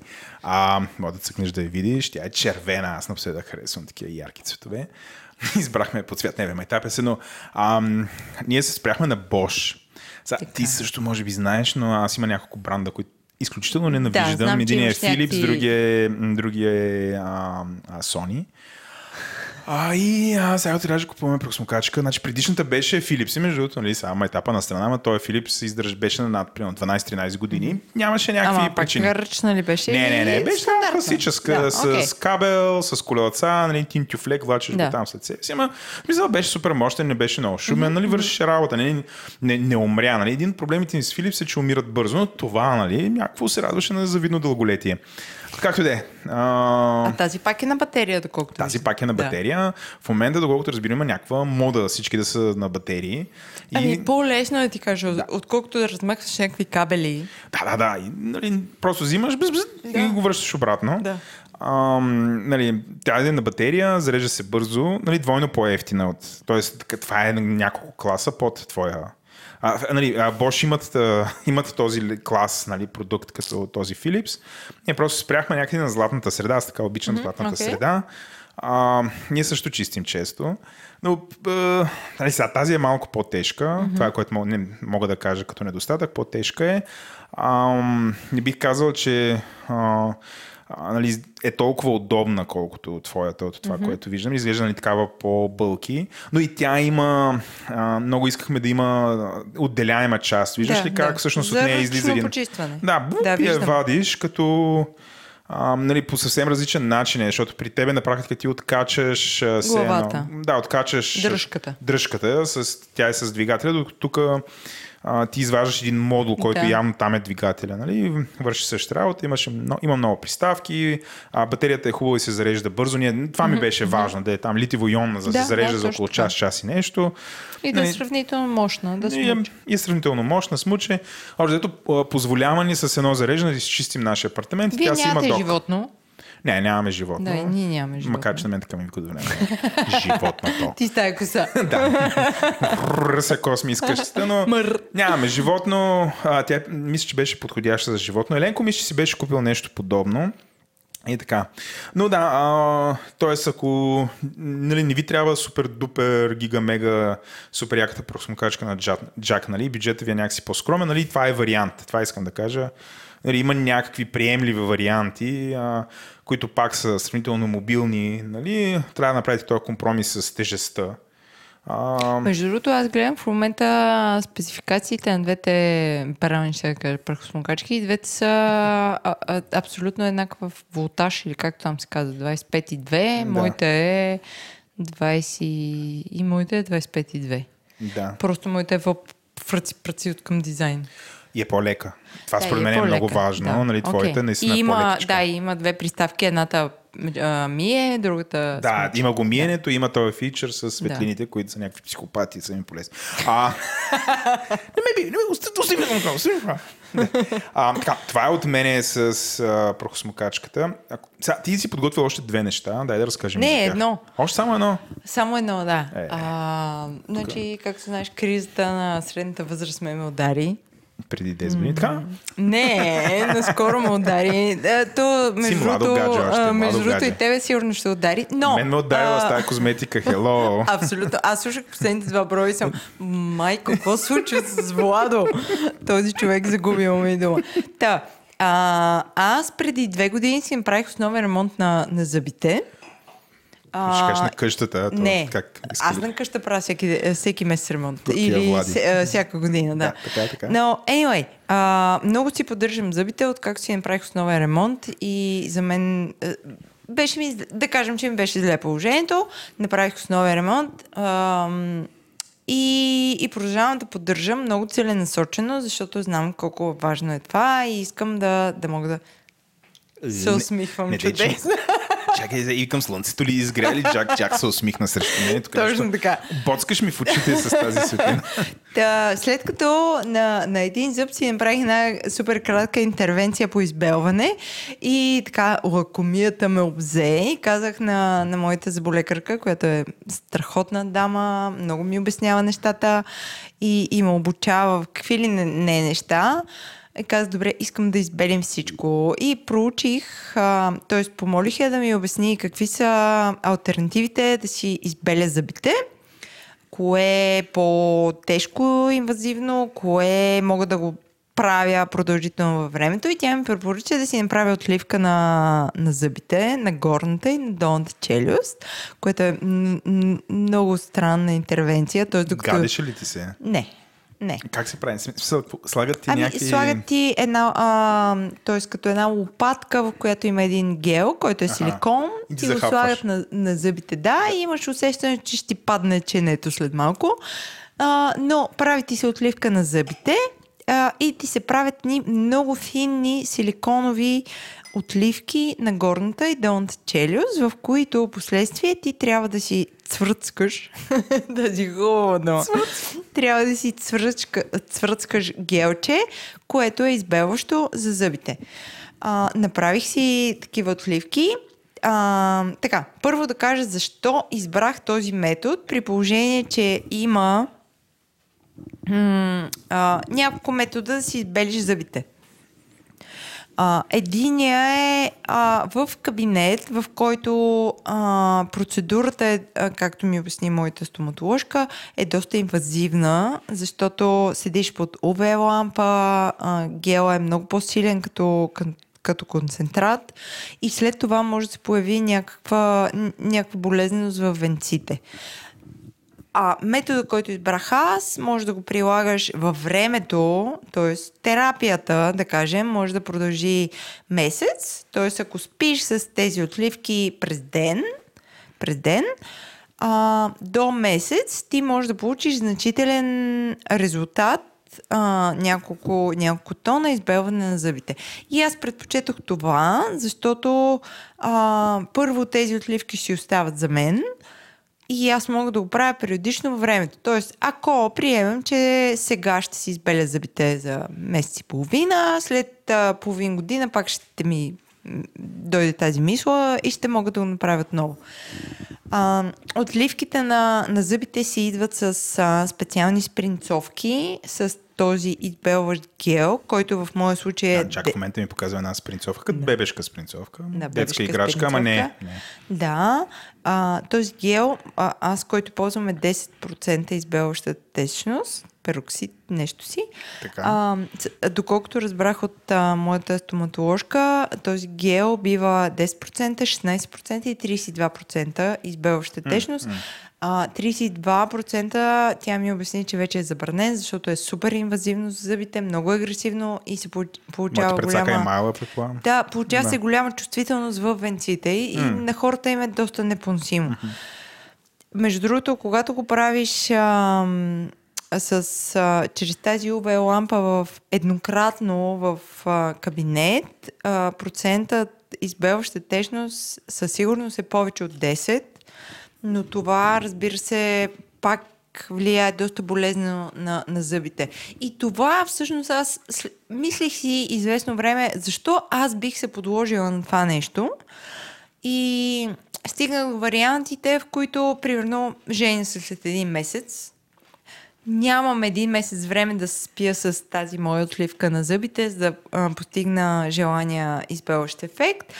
Тогава е окей да отида в стоматологичен кабинет и така цвърт-цвърт за една процедура да ми направят супер инвазивна, супер инвазивна такава една операция но не зная аз не съм с чувствителни венци, но не зная дали би ми понесло. Но това е случая, в който се сетих, че, че може да е изключение, кога бих прибягнала до такава процедура. В моя случай аз не бързам за никъде, вече съм омъжена. Ама късметлия е, виж. Е, е. Да. И, и предпочетох, направих си отливки, направиха ми силиконовите а, кастанети. за, за Да, да ги видя. Това, това в тази зелената Да, кутийка. е? ето зелената котика. Сега ти я, сега ти я отварям. Виж колко Това ли, са... това, ли, това ли ти е чинето? Това ми е отгоре отдолу да, ченето. да, да. Много са, много са Няма да нежни. пипам. така. И на това нещо от mm-hmm. външната страна на, на, на зъбчетата ти поставяш тази спринцовка, Така. само от външната страна и си я слагаш нощем, да спиш с нея. И добре, бе, това как не го изплюваш? Смисъл, аз... Смисъл, като спиш с него, т.е. ти спиш с тая пластмаса по зъбите и с някаква... Не, това е супер тънк. Може да го пипнеш, аз ще го няма да го измия. Добре, аз ще го измия след това. Това е- това е силикон. Да, да. А, Да. Добре, ама това няма ли... Аз, примерно, си търкам зъбите и всякакви е такива неща. Сигурно ще го Кърсаш при- с зъби ли? зъби. Еми, това е друг проблем, Владо. Знам, знам, знам. Аз работя да ми оправят всички зъби, за да ми направят изливка, за да ми направят през нощта да спя с ни такива защитни Да. неща. И ти първо тогава ще Ми, ги ревирам. не знам, на мен не ми пречи, окей ми е. А, и, и по тези Не се отливки... събуждаш, примерно, и то да ти е паднало от устата. Или Не, да си го сега не ми се е случило, Не. но само от външната страна свърцкаш малко от а, това гелче, за, за да може да ти покрие целия, целия зъб. Каквото остане го, го изтриваш. И, и това, ако примерно в началото усетиш някакъв дискомфорт или че, че ти действа супер чувствително на венците, може да го правиш пред ден-два. Но ако си окей, може да го правиш пред ден в рамките на месец, за да усетиш тон, тон и половина и светляване. Ти го правиш за всичките зъби или работиш ли само за един конкретен зъб с това? Аз работя за, за горна и долна челюст изцяло. Аха, но като, си, като спиш с това нещо, не е само за един зъб да намажеш, ти намазваш всички зъби. Абсолютно Тоест, всичките за, ти за зъби горна и долна челюст. Да, няма един зъб, няма Да, два да, зъба. да, да работя Да. за всички зъби.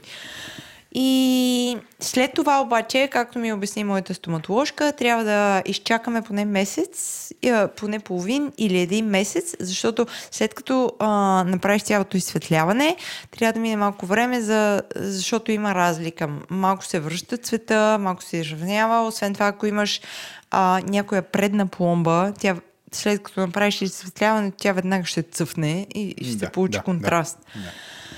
А, и така. Ти най-вероятно имаш предна пломба. Имам предна пломба, да, която съм планирала да, О, да оправя. Се засрами там, да. Малко се засрамих, да. А, но това е, това е моят път от, отвътре навън да, да оправя мо, моята визия. И, и така. Добре, супер. Аз а, мисля, че поприключихме тук с какво си купих и окей. А, аз това, което искам да ти предложа е ти да дойдеш в подкаста Говори интернет, пък ние ще Еленко да отиде в подкаст. Той обича така да си хапва, там с Бойче, ще си пият винци, ще си папкат, ще се напива, ще си Ако ще крещят. им готви. Ми, Те могат да Еленко готви. Бойчев готви също знам. Ще се оправят, не ги мисли. Ще, ще, оцелели са до тази средна възраст. Гласувайте за този нов формат. Добре, а, оставаме да послушате малко реклами. Аз продължавам да не знам какво е а, интелигентна и автономна база данни. Ще слушате малко за това и след това се потапяте в темата на броя, която е Make Sofia Great Again. А, ще си говорим с архитекти. Супер интересно е. Останете с нас. Този подкаст достига до вас благодарение на Oracle. Владо, знаеш ли какво е автономна база данни? Човек нямам никаква идея какво. е. Обаче, доколкото разбираме нещо, което Oracle са направили, Oracle са го направили и аз много дълго се чуих какво е, но в крайна сметка ще оставя приятеля на шоуто Лари, който е CEO на Oracle да го обясни. The Oracle Autonomous Database. The world's first self driving database. So relax. Everything's automated. Human error is eliminated. A revolutionary new technology called machine learning enables the database to protect and repair itself without ever having to stop. The database automatically responds to cyber attacks and prevents data theft. In a world striving to build self driving cars, Oracle has built a self driving database. Fully automated, ever vigilant. Your data is safe.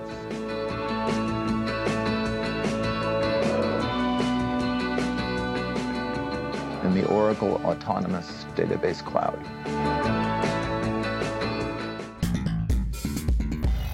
Здравейте, вие сте с втора част на Говори Интернет, епизод пореден, в който, а, понеже е този сезон, който се случва веднъж на 4 години, когато имаме избори, изведнъж си казахме, ние с Владо, че трябва да направим един епизод за минало, настояще и бъдеще на този град.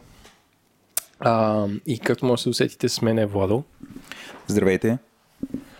А, също така, аз за първи път, аз и Владо си делим един микрофон, така че преходите между нашите са сравнително свързани с свистене на микрофона в въздуха. А, и сега, с нас са а, две дами, Анета и Жана от въпросителна Елилата, на които оставя самия се представят, както и Христо Станкушев. Моля ви всеки от вас да се представи какво работи, какво не работи, какви са му хобитата, които са свързани с нашия разговор и сметне, че е интересно за хората. Аз съм Анета и съм една четвърт от Лота. Лота е архитектурна група, която от много години се опитва да прави всякакви неща, свързани с архитектура. И от около 10 години едни награди за най-доброто и най-лошото в българската архитектура, така наречените Лота Awards. Аз съм Жана и съм още една четвърт от лота. А, Аз се занимавам с архитектурно проектиране за лота, както и с наблюдения на града, както всички ние. Във връзка с прословутите награди. А, само, да, само да уточним, а, като казвате архитектурна група е нещо като творчески колектив, който се е събрал, т.е. нямате общ бизнес, не е Лота ООД, който, който прави нещо или как? Като BTS.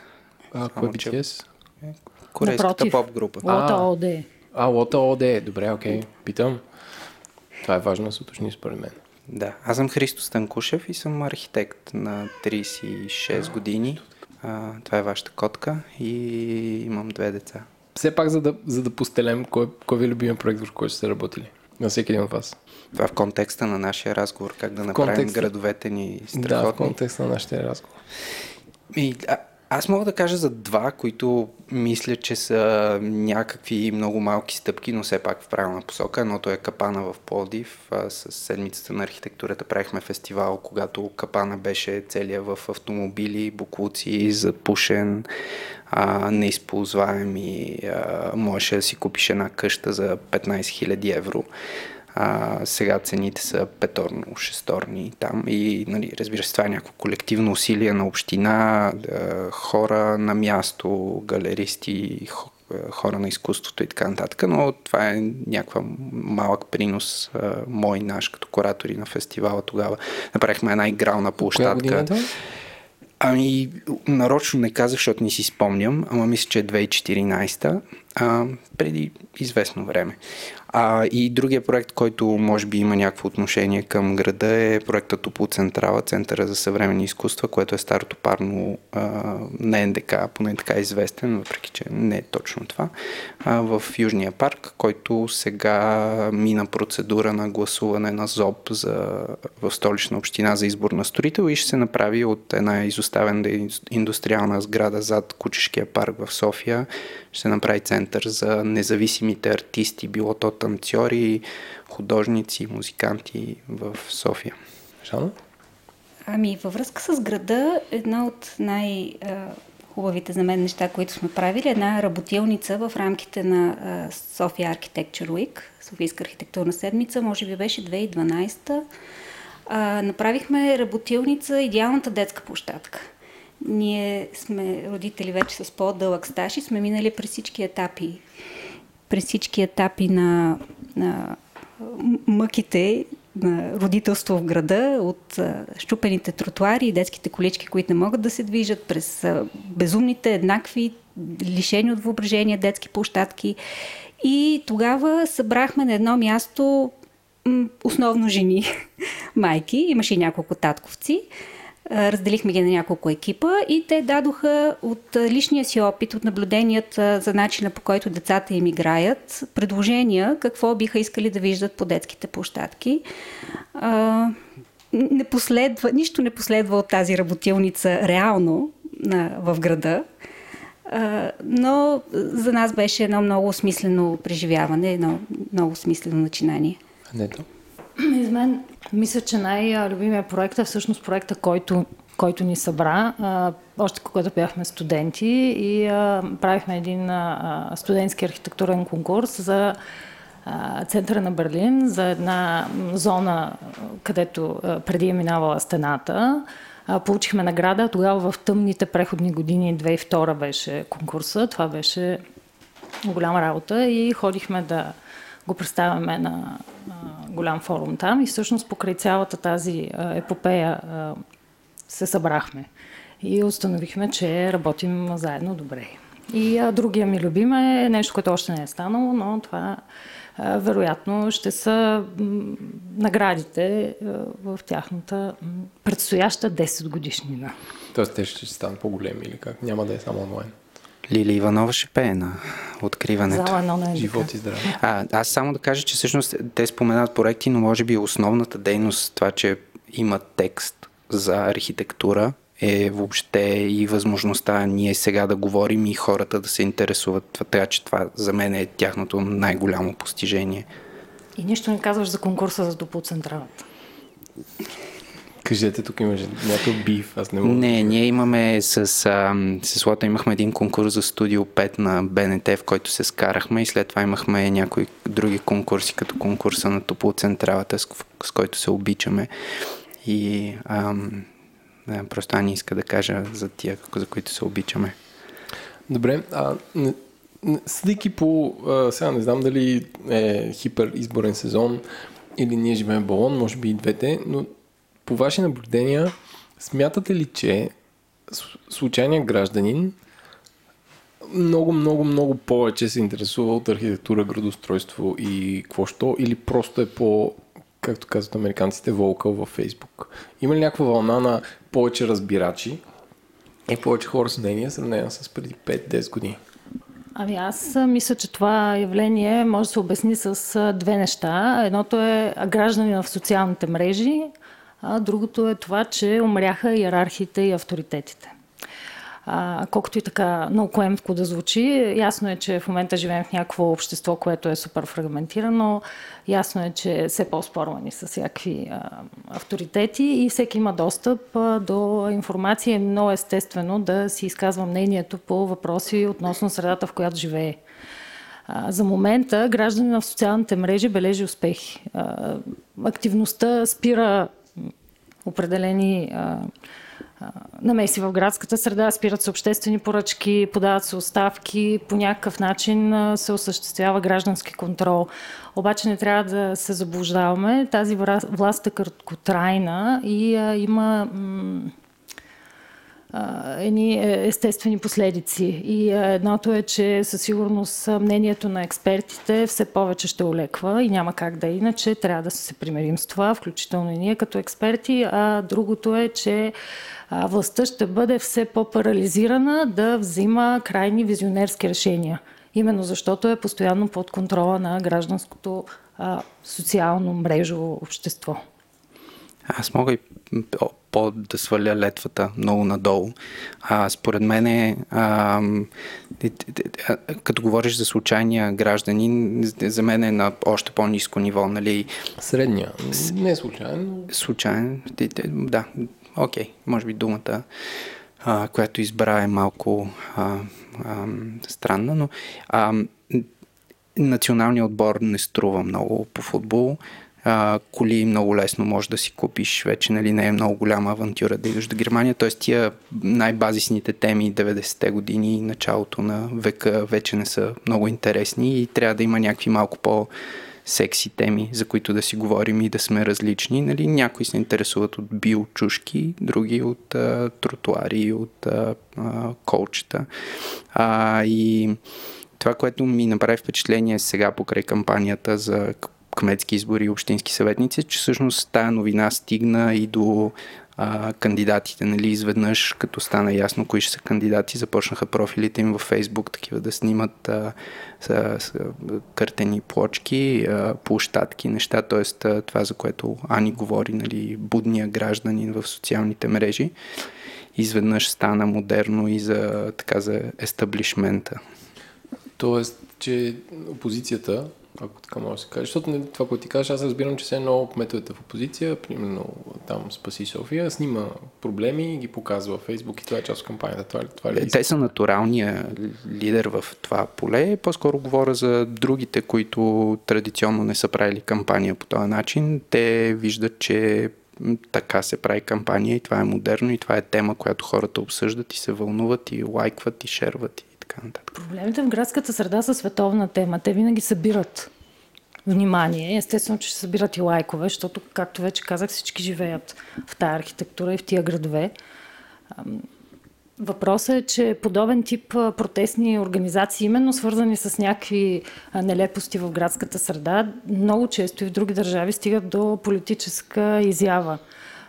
Не е случайно, имаше преди няколко години в Белград, аз лично съм била на протест на едно такова гражданско сдружение, което се казваше Не давимо Белград и протестираше срещу гигантски инвестиционни намерения по брега на река Сава, включително много високо строителство, което тотално ликвидира този стари квартал Сава Мала. това движение стана политическо и това движение през 2018 може би се яви на местните избори и взе 8% срещу Александър Вучич. Загуби, а, но се яви. И такива случаи има и в а, Белгия, и в а, Великобритания, на много места. А, градската среда и протестите срещу някакви неща, свързани с нея, а, много лесно после правят тая крачка към политическото. Да, и стандарта се вдигна, нали? Все пак имаме възможност и за такива неща да си говорим и да протестираме. Тоест, това е някакъв лукс, че можем за това да си говорим. Да, да, това е нормалност. Ние вече станахме част да. от обществата, които могат да си позволят. Аз всъщност да, да отбележа, че тази година за първи път забелязвам, че кампаниите на кметове такива са пипнати а, и са по-професионално направени, смисъл с някакси с визия. До сега беше, никой не, не отскачаше повече от а, навсякъде плакат с снимка на човек и номер на бюлетината. смисъл, mm-hmm. тази година дори това не съм виждал все още. смисъл, всичко се изнесва по някакъв начин. Се Няма PDF из градиенти вече. Няма PDF из триколора или нещо такова. Някакси всичко се е дигитализирало по един, по един или друг начин. Филми с дронове на Фандъкова. А, всякакви неща, което, което може би е добре. Смисъл, по-малко се цапа. Влада. Ами аз не съм съвсем съгласен, докато идвах насам, едно супер красиво момиче с червена тениска и бели панталони ми подаде на Майя Манолова флайер, така че това го има. Еми добре, все пак сме, какво сме 2 октомври, може би те първа, те първа ще виждаме това. Ами аз също не съм съгласен с теб. Всъщност за мен проблема не е толкова нивото на как е опакован продукта, а проблема е, че реално програмите на водещите кандидати за кметове се появиха по-малко от месец преди изборите. Изборите са на 27 октомври, реално на 27 септември водещите кандидати нямаха пълни, публикувани, разказани платформи. И реално а, това с годините става все по-зле. В смисъл не се дискутират а, някакви реални казуси, ами кампаниите са малко за измиване на, на, на срама, че все пак нещо сме подготвили. Ама моето мнение е, че тези платформи са излишни, защото те де-факто повтарят едни и същи неща. Хората очакват бъдещите кметове да решават едни и същи проблеми. Слушах скоро а, в а, Фейсбук онлайн излъчването на дискусията във връзка с въздуха, който РБГ правиха. Еми, всички кандидати имаха сходни позиции и сходни решения на, на този наистина наболял проблем. Тоест няма тук лява, няма дясна политика. Няма... Е, ти какво очакваш? Някой да каже... За какво са ти програми тогава? Няма да... Те всички програми ще направят това, което очаква граждани на социалните мрежи. На аз хартия. И аз съм убедена в това. Това всъщност в градоустройството не е толкова добро. Защото... То, то според тебе не, не трябва да има раз, радикални раз, разлики в градоустройството. В смисъл един да каже, че правим четвърти лъч, друг да каже абсурд, поевтиняваме колите и правим паркинги. Тоест, как е... Нали, докато, казвам като а, една политическа партия може да има ляво и дясно. Един каже, дигаме пенсии, други да каже то, то това е супер между другото. е малко по... А, някакси ама, не, не ние... може да има толкова големи разлики, си мисля. Ами точно защото така си мислим, всъщност сме в такава ситуация. Верно е, че е трудно, но крайна сметка ние така сме се завъртели в този кръг, че нищо не се случва. А, и в един момент трябва да има смелост да се случи нещо радикално. Примерно, всички казват зелен град. Да, де, ама зелен град може ли да направиш с малко велоалея тук, пък малко тук и малко там и те да не са свързани. Ако имаме консенсус в обществото всички, че ще правим зелен град, се явява един смел човек. Той затваря булевар Черни връх, оставя примерно една лента, е прави я споделена или две ленти, прави ги споделени и нарежда. Пешеходци, майки с колички, велоалея, алея за а, тротинетките и така и така. И естествено, че ще има недоволни. Ама в тази ситуация всички сме недоволни. Ама ти смяташ, че няма ляво и дясно градоустройство, ама то има.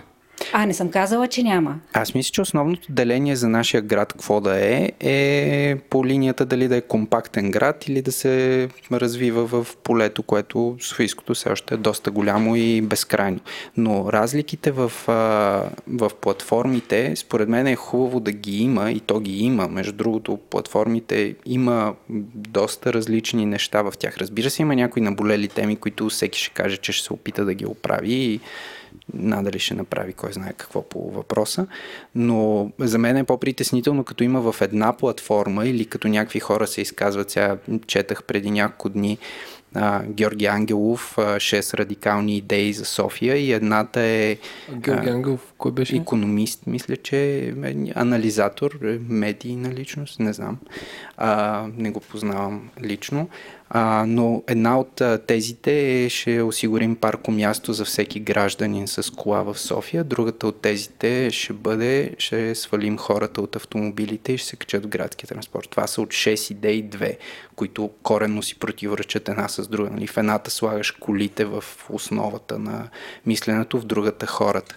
И а, нали, е, ако, а, ако искаш да направиш платформа и тя да е радикална, е, може би радикална в нашия контекст тук означава да си си казал за кого го правиш, т.е. да си помислил какви проблеми на кого решаваш.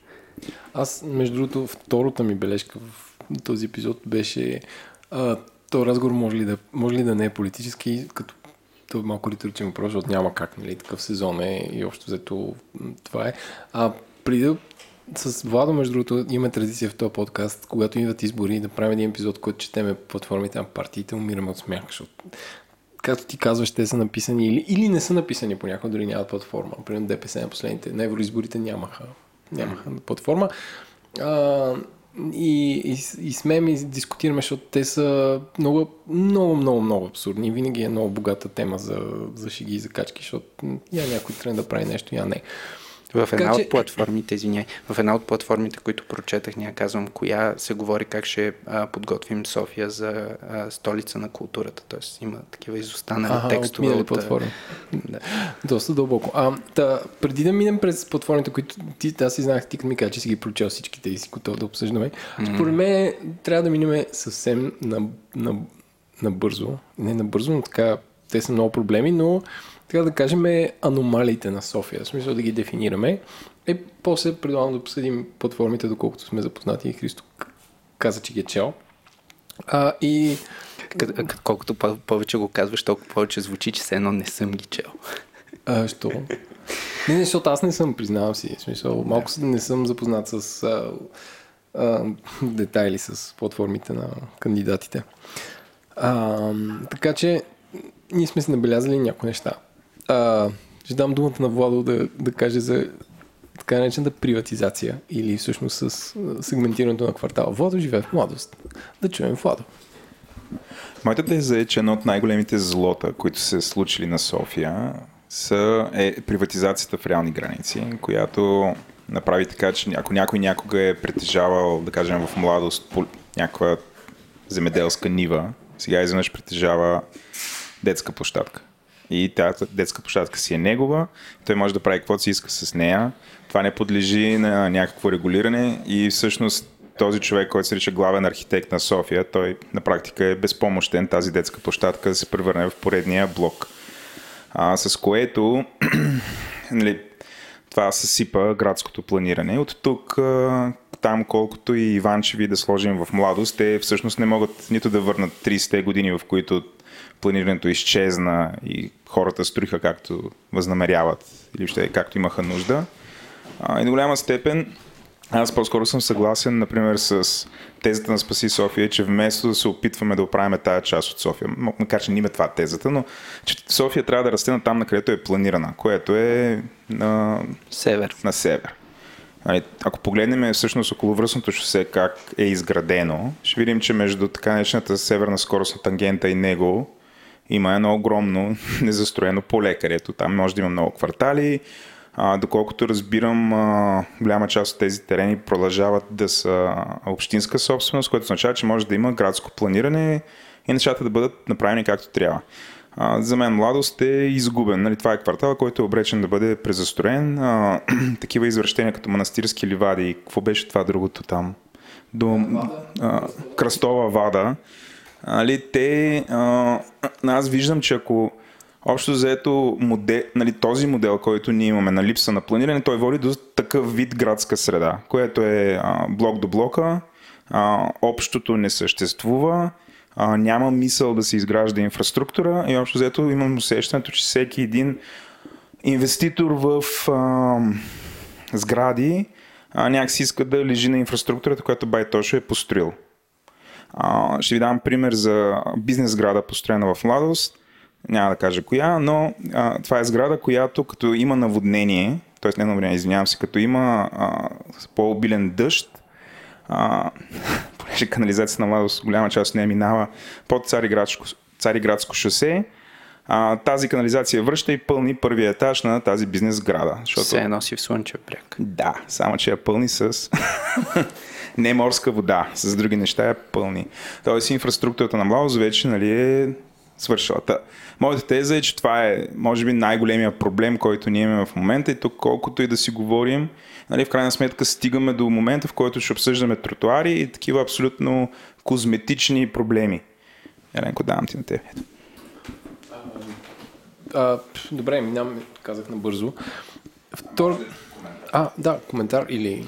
А, аз имам една бележка, само която е важна. Тодор Обрешков, той е архитект и го познавате повечето. Тук архитекти, които седиме, го познават. Е Много симпатичен човек. А, той има една теза, че някакси не е хубаво нещо, което влиза в кръга да го наричаме тангента. Не е много е, математиците, които ни слушат, сигурно ще ни се обидят, че северната скорост на тангента я наричаме тангента. Иначе това с приватизацията е абсолютно така и той има и множество други подпроблеми, излизащи от а, това нещо, но в крайна сметка, нали, ако някой иска да построи блокче по средата на една поляна и някой друг идиот реши да си купи апартамент в блокче на една поляна, защото има по пътя за Вакарел, ако се сещате, има един много Това ми готин е комплекс. любими, любими урбанистичен Той е хит. като фотошопски колаж, това нещо, нали? Там, там има хора, хора. които живеят, да. Да. А, нали, щом има, значи те се чувстват добре, значи човека, който го е построил, си е свършил работата и всички са щастливи, нали? Кои сме А, ние, за да се- съдим а, щастието на хората? Казва се Централ Парк. Аз наскоро карах колело до, до едно село на 40 км от София и по средата попаднах в този комплекс и се чудих кой живее там и защо. Ами, всъщност, и аз съм съгласна, че връщането на Земята доведе до тази градоустройствена катастрофа, защото ние сме си, може да звучи бомбастично, но в момента сме в градоустройствена катастрофа. И а, Да. Само да кажа, това са законите от 90-те, които връщат земеделски земи в вече урбанизирани територии в реални граници. Така да го... И всъщност сега има две страни. Има хората, които имат а, някакъв интерес и инвеститорите, които имат друг интерес. Общината би трябвало да е арбитър между тях, но всъщност общината много често взима страна. И една от тия двете страни, т.е. другата страна, се, се чувства ощетена, прецакана, така да се каже, и реагира. Това беше случая с Иванчева. Хората реагираха. После арестуването на Иванчева, инвеститорите реагираха. А, всъщност общината вместо да взима страна и да се опитва да си измие ръцете, по-скоро трябва да помисли за някакви други механизми, които да решават този проблем. Дали ще бъде обещетение на а, въпросните инвеститори, собственици на земята с други общински терени, а, дали ще бъде, ако щете, мораториум на строителството за някакви квартали, докато а, не се направи план, който е в съответствие с обществения интерес. Но такива стъпки не се правят. Аз мисля, че точно това се опитват да правят напоследък. Здравков обяви, че няколко детски площадки или там строежи са преместени към публични терени. Поправете ме, ако греша. Здравков е главният архитект на София. Да, так ме Архитект ще да Здравков. попитам кой е здрав. Да, главният архитект на София, но не съм сигурна докъде стигна това като намерение да поправя в а, И все пак- контекста на това, което Жана каза. То е ужасен проблем в младост и в другите комплекси.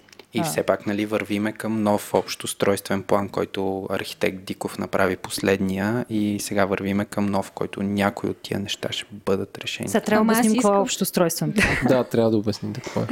А, общ... Общ, Да. Не, не. общия устройствен план е големия документ, който казва къде какво в София може да се строи и е закон. Той не, не, не, не е тълкователен. Графична карта, която казва за всяко едно парченце от София какво може да се прави и в каква зона попада. Аз поставям под съмнение до някаква степен съществуването на общия устройствен план като механизъм в днешно време. Ами, това е един както Христо каза, това е документ, който се а, тече подготовка и поручване една-две години. После се работи по него още една-две години. После се приема от Народното събрание и той става закон и, и, и почти не можеш да... няма мърдане. В рамките на 6 години ти фиксираш нещо. Само, че за 6 години обществото и неговите интереси в днешно време се променят. Много се променят. Преди 6 години нямаше такова активно гражданско движение и хората не се интересуваха толкова от градска среда. Нямаше тротинетки. Нямаше тротинетки, да. Той след една година пак няма да има тротинетки. Не се знае. Но след Може да 6 летят. даже не знаем, ние, ние не можем да предположим какво ще има. Но ще имаме един, един общ устройствен план, който гордо ще приемем и който той вече в момента на приемането си ще е устарял. Тоест, евентуално дали не трябва да се помисли за някакъв друг механизъм, по-гъвкав регулаторен механизъм, който се променя а, по в синхрон с промените в обществото и промените в интересите на хората. Понеже си че това ще е блиц, на първа точка. Втората в моите бележки е, че всъщност проблемите са преди всичко регулация и популизъм. Две точки. Ефтини коли, ефтини паркоместа, ефтини такси. А, скъпо е да се сменя собственост на имот, доколкото си спомням от нашия разговор с, с Бисер, което всъщност реално трябва да можеш по-лесно да продаваш и да, и да сменяш имоти в София. А, което всъщност, ако някой градоначалник каже, от утре такса смет става много скъпа, много по-висока или такса смет или таксите за различни квартали в центъра е по-скъп, защото доколко знам май са еднакви, т.е. ви знаете ли или не знаете ли. Тоест, дали плащаш а, а, мисля, че дали плащаш нещо в Лозенец или в Обеля, е едно и също, ама забравих какво беше. Има разлика, ама е минимална. Да, а Май. пък трябва да, е, трябва да е спрямо, не знам, цената на този квартал да съществува. Да, а това, което нали, Еленко каза Бисер, а ние, ние имаме един друг подкаст, който се казва Парите говорят, където си говорихме за инвестиции в имоти. И а, нашият събеседник там, господин Бисер Боев, който е нали, строител а, и предприемач, а, той изрази следната теза, че а, понеже данък смет е твърде нисък, а, реално общината събира твърде малко пари, за да поддържа цялата тази инфраструктура, която ние имаме. И неговата теза е, че от данък смет трябва да се увеличи, за да има всъщност инсентив общината да, да инвестира в а, нали, всичко, което ни е необходимо извън самия, с една сграда, като се появи около нея това. А, нали, това, това е което той, той каза. Е, което... нормално е човек, който Да. развива бизнес, да има десни виждания. Да. А, аз, аз като един човек, който нали, също нали, живея, аз много също разбирам, че трябва някакси да си плащам, за да има читава инфраструктура. Няма тя как да се появи въздуха.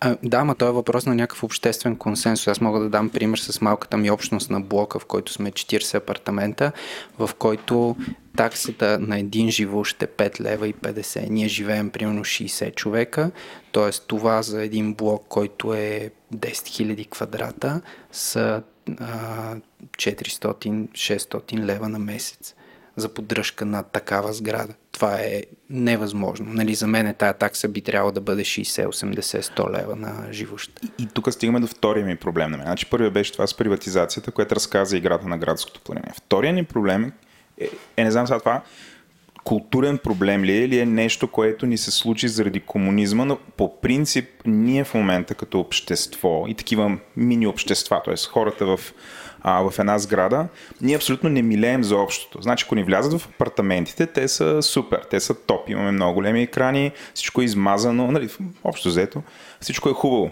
В момента, в който вече трябва да даваме пари да се сменят кружки, да се боди с стената. Нали, аз живея в сграда, в която един от съседите, ремонтирайки наводни целия блок и падна мазилката на, целия, на, на входа, на стълбището. 8 години още няма правя. И няма проблем.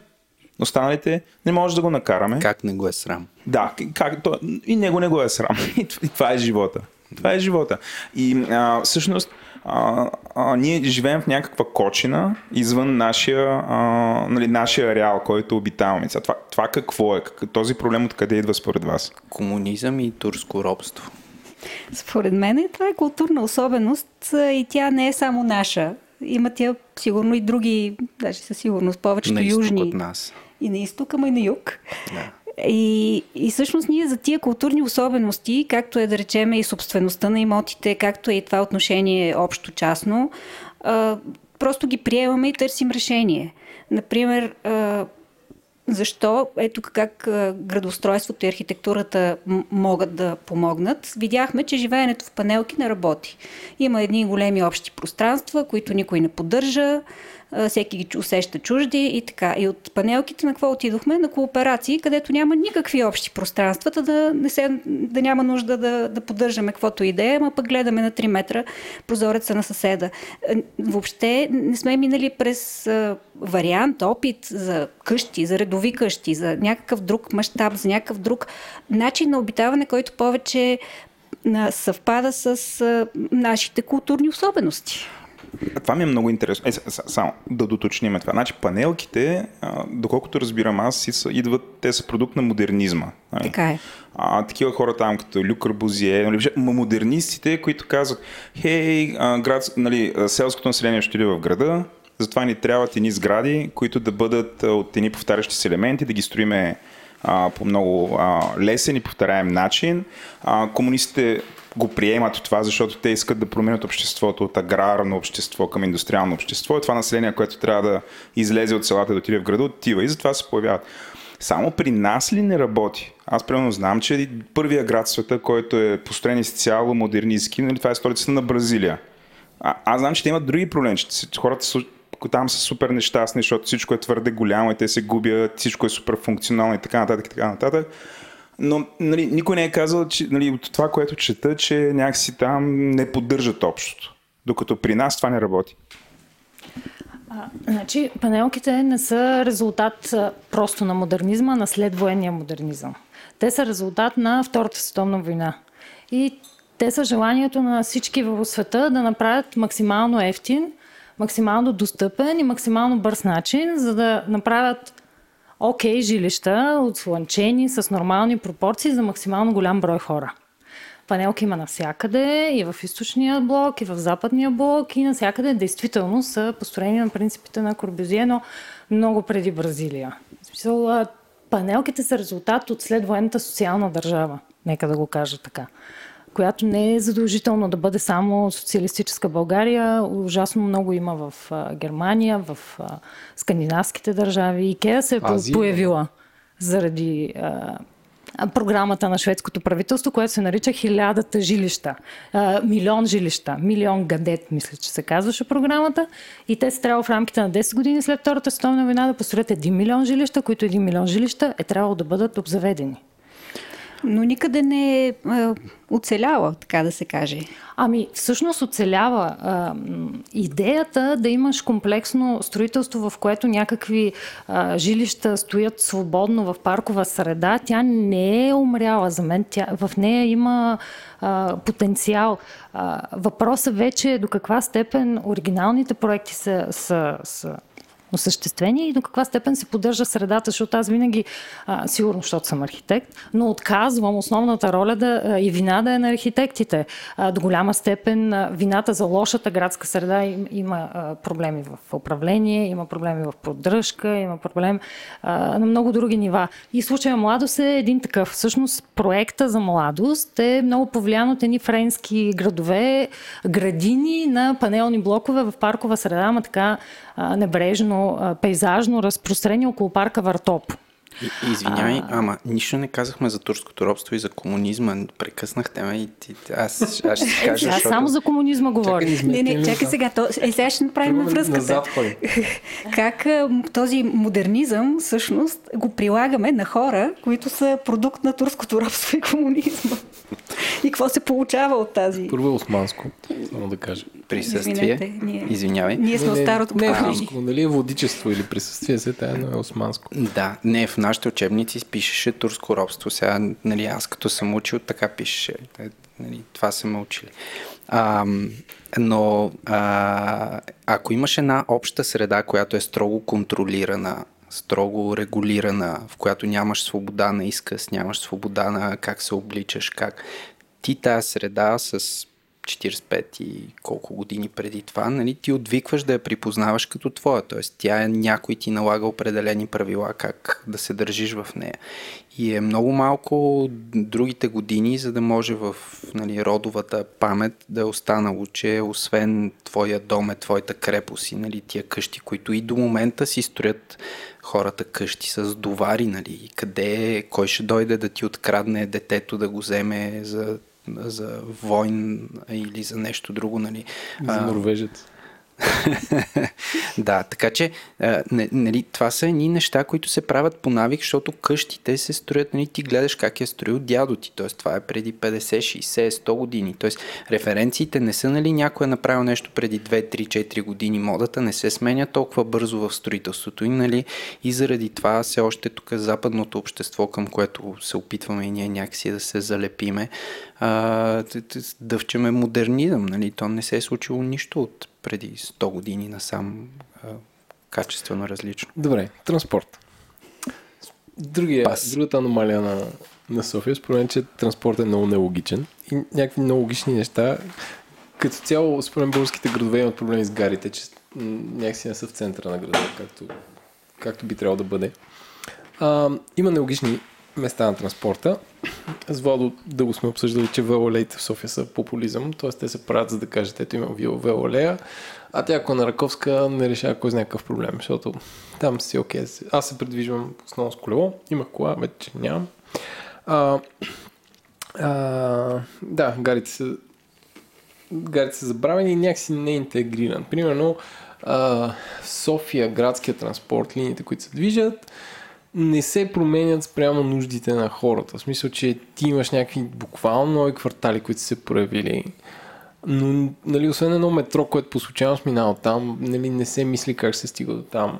Любимият пример, който давам е много често а, имам бизнес срещи, които са отвъд околовръстното второ който е до резиденшъл парк. И реално ти ако тръгнеш от центъра градски транспорт, слизаш на бизнес парка и там сриза живота си, минаваш през един мост, където самото място за ходене е буквално 40 см, не могат да се разминат двама души. От друга страна има едни, т.е. от една страна има мантинел, от друга страна има м, бетонни а, как се казва, някакви плочи, Прегради, да. прегради. Е, реално ти до Гаритаж парк и до Резиденшъл парк ти не можеш да стигнеш по нормален начин, ако си ходиш човек. Другия ми любим пример е пак от квартал Младост, който за да стигне до Дамол трябва да бие около 6 км надолу, да мине по моста на Цариградско, после 6 км нагоре да прескачени а, а, улици, които колите са с предимство. Мисля, няма пешеходни пътеки, за да стигне до това място, където е мегапарк и има много офис хора, има, имаше един мол, който има кина и такива работи. нали?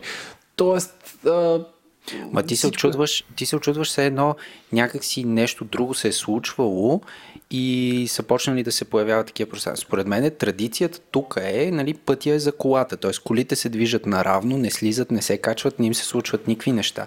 Дори ако погледнеш Фантастико, Lidl, те строят паркингите на партерно ниво и хората се качват по ескалатор, стълби или нещо горе. Тоест, не е важно човека да се чувства комфортно, важно е автомобила да не Автомобила да направи може да усилието да да. се качи горе или долу. И така е с, нали, тук на Цариградско всички подлези са така. Т.е. хората минават отдолу, колите си се движат спокойно, въпреки че не завиват на никъде, те се движат да ги виждаме, да се чуят. И това, което ти казваш, то е просто защото фокуса е поставен в а, рейса, в колата, не в човека, който се движи с тях, слиза, трябва да отиде от точка А до точка Б. И то, То е елементарно, в смисъл не е мислено за, Фокуса за върху тях. рейса е окей, но фокуса върху колата не е окей. Аз, аз си мислех те за Lidl, за Kaufland, които са буквално един паркинг и отгоре има магазин. Аз си мислех, че това е някакси модел за тази част на света, но не знам как е по други места. Но, но за това си прав. А, и е... Имах някаква гениална мисъл. Обаче я забравих. Владо, ти искаш да кажеш нещо? А, аз исках само да уточня, този пример, който даде Еленко, а, ако, например, човек ползва метрото, отиде в младост едно, иска да отиде на този мол да мол, той трябва да се просто ходи там по една доста приятна улица, която се казва Иерусалим и стига, буквално вижда го, той е на 30 метра е това да мол, но е, има нещо като китайската стена, супер опасна, нарича се Цариградско шосе. И сега има страховития избор. Или да мине през тунела, който е забранен за пешеходци. Изключително опасен, защото там се врязват едни хора с много често с съмнителни умения за шофиране, влизат в този тунел и ти имаш точно, може би, половин метър да ходиш. Абсолютно една кола може да те приклещи или трябва да ходиш около километър и половина надолу, да минеш по този надлез, който построиха за тех парка и да се върнеш обратно. Нали? И от тук ми идва след, следния въпрос. Защо а, в градовете, нали, в София, един град като София, няма такива екс, експерти, или може би има, вие ще ми кажете кои са те, а, каквито са експертите, които правят така неща юзабилити тестове на вебсайтовете. Значи, когато някой проектира вебсайт, а, нали, там има най-различни експерти, нали, софтуерни инженери, дизайнери и така нататък, такива като нас, Селенко, дето а, нито са дизайнери, нито са програмисти, но ни дават да отговаряме за сайтове. А, но винаги има и експерти, които се грижат за ползваемостта на сайта. И те правят тестове. Всъщност до каква степен потребителите на този сайт, нали, на този интерфейс могат да се оправят сами с него. Дали той им е удобен, дали могат да си свършат работата. Оставам с впечатление, че някакси в градовете няма такава роля. Тоест всичко се гледа на една карта, то изглежда ли добре, не изглежда ли добре, излиза ли сметката, не излиза ли сметката и после ние като граждани катастрофираме с решенията, които са взимани на карта. Или може би има, но има някакъв проблем, който не позволява нали, а, да си, нали, това, което ви го разказах в момента, то да бъде преодоляно. И какъв е този проблем според вас? Има ли такъв вид експерт? Това ми е въпрос. Ами има. Даже напоследък дойдоха. А, и значи дойдоха? най-известният Досега ги е-. Ня, дойдоха от чужбина, внесохме ги. А, да. А, и се нарича Янгел. А, Окей. Това е основният експерт, който въвеждаме сега, го слагаме на, на масата и във връзка с колите и с Янгел. пешеходство и така нататък. А Янгел е този датски урбанист на преклонна възраст, който обикаля целия свят и ги учи как да направят по-добри градове за живеене, за пешеходци, а не за коли и за хора. А, само, че не е само той в интерес на истината във връзка с тези а, м, разделители, като Цари Градско или Булевард България. А, сме- са викани и други експерти, примерно една а, агенция Мот Макдоналд ли се казваше, mm-hmm. която излезе с а, а, доклад против новите кръстовища на две нива, които тогава Петър Диков планираше да строи, но въпреки това доклада беше неглижиран и строителството на кръстовища на две нива продължи и продължава в целия град, а те са сериозен разделител. Всъщност проблема с транспорта е това, че се създават граници, които са много трудно преминируеми, много трудни за преминаване. А, и това е. Трябва да се викат експерти, трябва да се слушат обаче. Ама ние тук сме, е, говорим от позицията, предполагам, защото всички сме на тая позиция, че трябва да, да градът е за пешеходци, за велосипедисти и за такива хора, но според мен няма и, напъл, и пълен консенсус, че това трябва да е така. Защото Няма, някой го каже, той е за пешеходци, няма да бъде избран. Именно, тук, да, тук да. са популисти, защото колите са супер ефтини. И, и, и особено ако някой каже, затваряме центъра, ще направим улиците пешеходни, ще направим капана в Пловдив в по-голям мащаб, защото сме в София и така и така. И, и целият център, всички живущи в центъра на София ще, ще протестират и то много. Искам да дам примера И- с Фейла улица Иван Вазов А, в да, а, точно така, София. да. А, Вие знаете ли казуса за улица Иван Вазов в София? Да, Не, че я ремонтираха щяха- две години и че Long беше разбита short, 20. Щяха да го правят зелена и хуахо и всички казаха Сус, къде ще паркирам. Точно така. Окей. Много е хубаво, но не за нашата улица. А идеята беше да се направи споделена улица, което да е като първата стъпка за широк пешеходен център, съответно без бордюри, с затруднен а, подход на колите, с повече места за сядане, с повече дървета. И също улица, на която да се събират повече пияници, да дигат повече шум и да няма къде да си паркираме колите. Тук е същия проблем като това. Въобще, желанието за общото. Тоест, ако нещо е общо, а, нали, ние, ние, ние не искаме то да бъде някакси а, лесно за другите хора. Тоест, на, нашия собствен интерес. А, например, а, има супер много булеварди в София, в които е разрешено да се паркира. И те от булеварди страват двупосочни улици на практика. А, Дундуков е такова нещо. Значи това е булевард, който е доста нали, построение с голям бендуит, да го кажа на чист IT език, а, но всъщност а, нали, не е толкова голям. Да, да. А, не, Белолеята е окей. Okay. Между другото, там е окей. Okay. Okay. Но нали, тя някакси сама свършва в нищото. Така, нали? Иначе там за не знам, 500 метра е чудесно да караш по нея. Но, нали, така ленко ме контри за теб.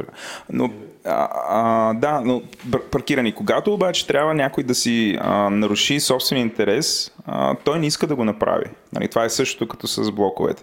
А, и тогава просто всички завършваме по този начин. Иван Вазов в момента е просто на улица, която една година и пренаредиха паветата и сложиха един нов тротуар, който днеска минах от там. По-добре от преди.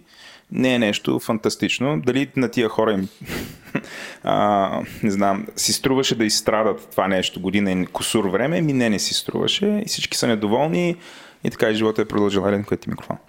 Ние сме някакви ужасни хейтери. А, ма, дайте да пробваме. Може би тая тема ни, ни се получи. Добре. Да е позитивна. Дай следващата, следващата точка да видим. Следващата ли точка, да че самия град е гъст покрай блоковете, т.е. че София е като компресиран град.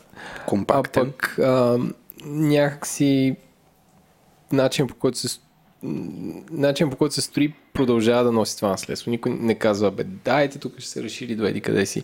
Тоест няма мислене като някаква нали, американски град, нали, като с километри напред се мисли. Тоест, че дори като се замислиш един бизнес парк е, нали, струва си голямо, но то е някакво много, много събрано. Тоест, че никой не гледа отвъд хоризонта да направи нещо по-голямо. Защото има място, това да говорихме за на север, mm. как може да се разшири и така нататък. Тоест, че всичко тук е, е свикнато Абе, да е, да е малко, да, да сме сгъчкани по някакъв такъв начин. Не, в интерес на истината, всяко такова развитие север, на север, на някъде на другаде, това е много скъпо удоволствие. В смисъл, това са милиарди инфраструктура. план не е скъпо сега. Е, дълго, т.е. една сума, която е голяма. Сега, дали ще я плащаш 20 години или в рамките на два мандата, е голяма сума и много малко политици биха си сложили гащите, т.е. главата ралежа, както и да е нещо друга да биха сложили, за да а, рискуват с една такава идея, която ще ги лиши от 20 други теми, в които да могат да действат. Ам, друго нещо, което е пак е от аномалиите на София, които само България, така се каже, има, а, че България е държавата в Европейския съюз, което най-голям процент хора притежават имотите си. Това може би е свързано с това, моето си е мое и ако нямаш къща, такъв си ти. А, това според вас как влияе на пейзажа? Защото е много специфично. В смисъл, всички имат къщи, притежават, къткат ги. Поради това, според мен, е, а, пазара на найми е изключително крив. В смисъл, че крив в този смисъл, че а, хубав, а, хубаво жилище в центъра и в младост има почти еднаква цена. Само за младост говорим, но някакси не са диспропорционални както на Запад. Еми, това просто лишава пазара от някакви средства. Т.е. има твърде много заключени средства в едни имоти, които не ти ако притежаваш три имота и не ги използваш, не реализираш някаква печалба. Можеш да вземеш парите от това нещо и да правиш някакъв бизнес, да инвестираш, да развиваш някакви, някакви други неща с, с тия пари. И според мен това е в големия, голямата схема на нещата са едни огромни средства, които са заключени, с които могат да се случват много различни работи. А иначе как живее, влияе на градовете, нали, влияе на това, че като имаме общо събрание 40 апартамента на блока, в 10 от тях не се живее, в други 10 се идва от време на време, защото колко му е да плащаме по 5 лева на месец, за да работи лампата в блока. И реално не може да се, да се случват инициативи. Това е мащаба на блока, ама същия е на квартала и същия е, същия е на града. Тоест това те прави пасивен, не, не, не, те, не те бута напред, за да рискуваш и за да мислиш за тия общи неща, които можеш да развиеш. Някой ти позволява пак да го, да го правиш това. Всъщност липсата на, на мерки в тая посока води до този резултат. Ако ясно, това е малко и социален проблем. Всеки, да речеме, казваме, че трябва да има някъде, където да живее. Да има покрив над главата си. Обаче второто, третото жилище, той плаща такси и данъци за тях, които са минимални. Ако примерно плаща 1000 лева на месец за второто си жилище, той ще се замисли дали да го има това второ жилище или да се или просто да по някакъв начин да се отърве от него. И не знам дали, най-вероятно Америка въобще не е най-добрият пример, но скоро един познат се е прибрал там и той там по типично български маниер с нашата народопсихология си е купил къща. За тази къща плаща 11 000 долара а, данък на година. Това прави по 1000 долара на месец. Даже и за техните стандарти това е сериозна сума. В кой щат е това? Чикаго, до Чикаго някъде. Така че пазара би определил това нещо, би решил, ако приемам, че това е проблем, пазара би решил този проблем, ако му се даде възможност. Не, Хонг-Конг е добър пример в това, нали, огромните проценти, които са заделени от града за зеленина и е регулирано така, нали, там не може големите девелопери да строят, нищо не могат да правят, т.е. с зелено. Имаш много, мал, много по-малка площ, хората живеят в много малки а, апартаменти и жилища и съответно нямат автомобили, защото таксата за автомобил годишната е горе-долу колкото да си го купиш този автомобил. И нали, с такава, това е екстремна регулация, но нали, можеш да накараш хората да правят едно или друго нещо и града да има един определен облик, който е много характерен и разпознаваем. Ам, тук, ако продължим нататък, ще задълбавим само в проблеми и аз кои, нали, защото имаме бележки от типа въздух и така нататък, но то е функция на това, което изборихме от нали, ниски такси за коли, лош транспорт и... Бедна държава. И... Да. Бедна държава и корупция, държава. колкото и да е банално. И всъщност това с притежаването е свързано с бедната държава. Хората, които не са сигурни какво ще се случи с тях, когато са пенсионери, те искат да притежават, за да имат по-низки режими, в крайна сметка. Защото Еленко ти, ако си на 200 лева заплата, няма да можеш да живееш тук, където живееш. Така е. Ам, добре, ами, както знаем, предстоят избори и ам, всъщност преди тези избори имаше нали, това, което си говорихме за гражданин активист. Значи имаме а, визия за София, план за София. Янгел дойде по някаква, аз не знам, мисля, че беше общинска схема, която се случи. Направиха ни доклади,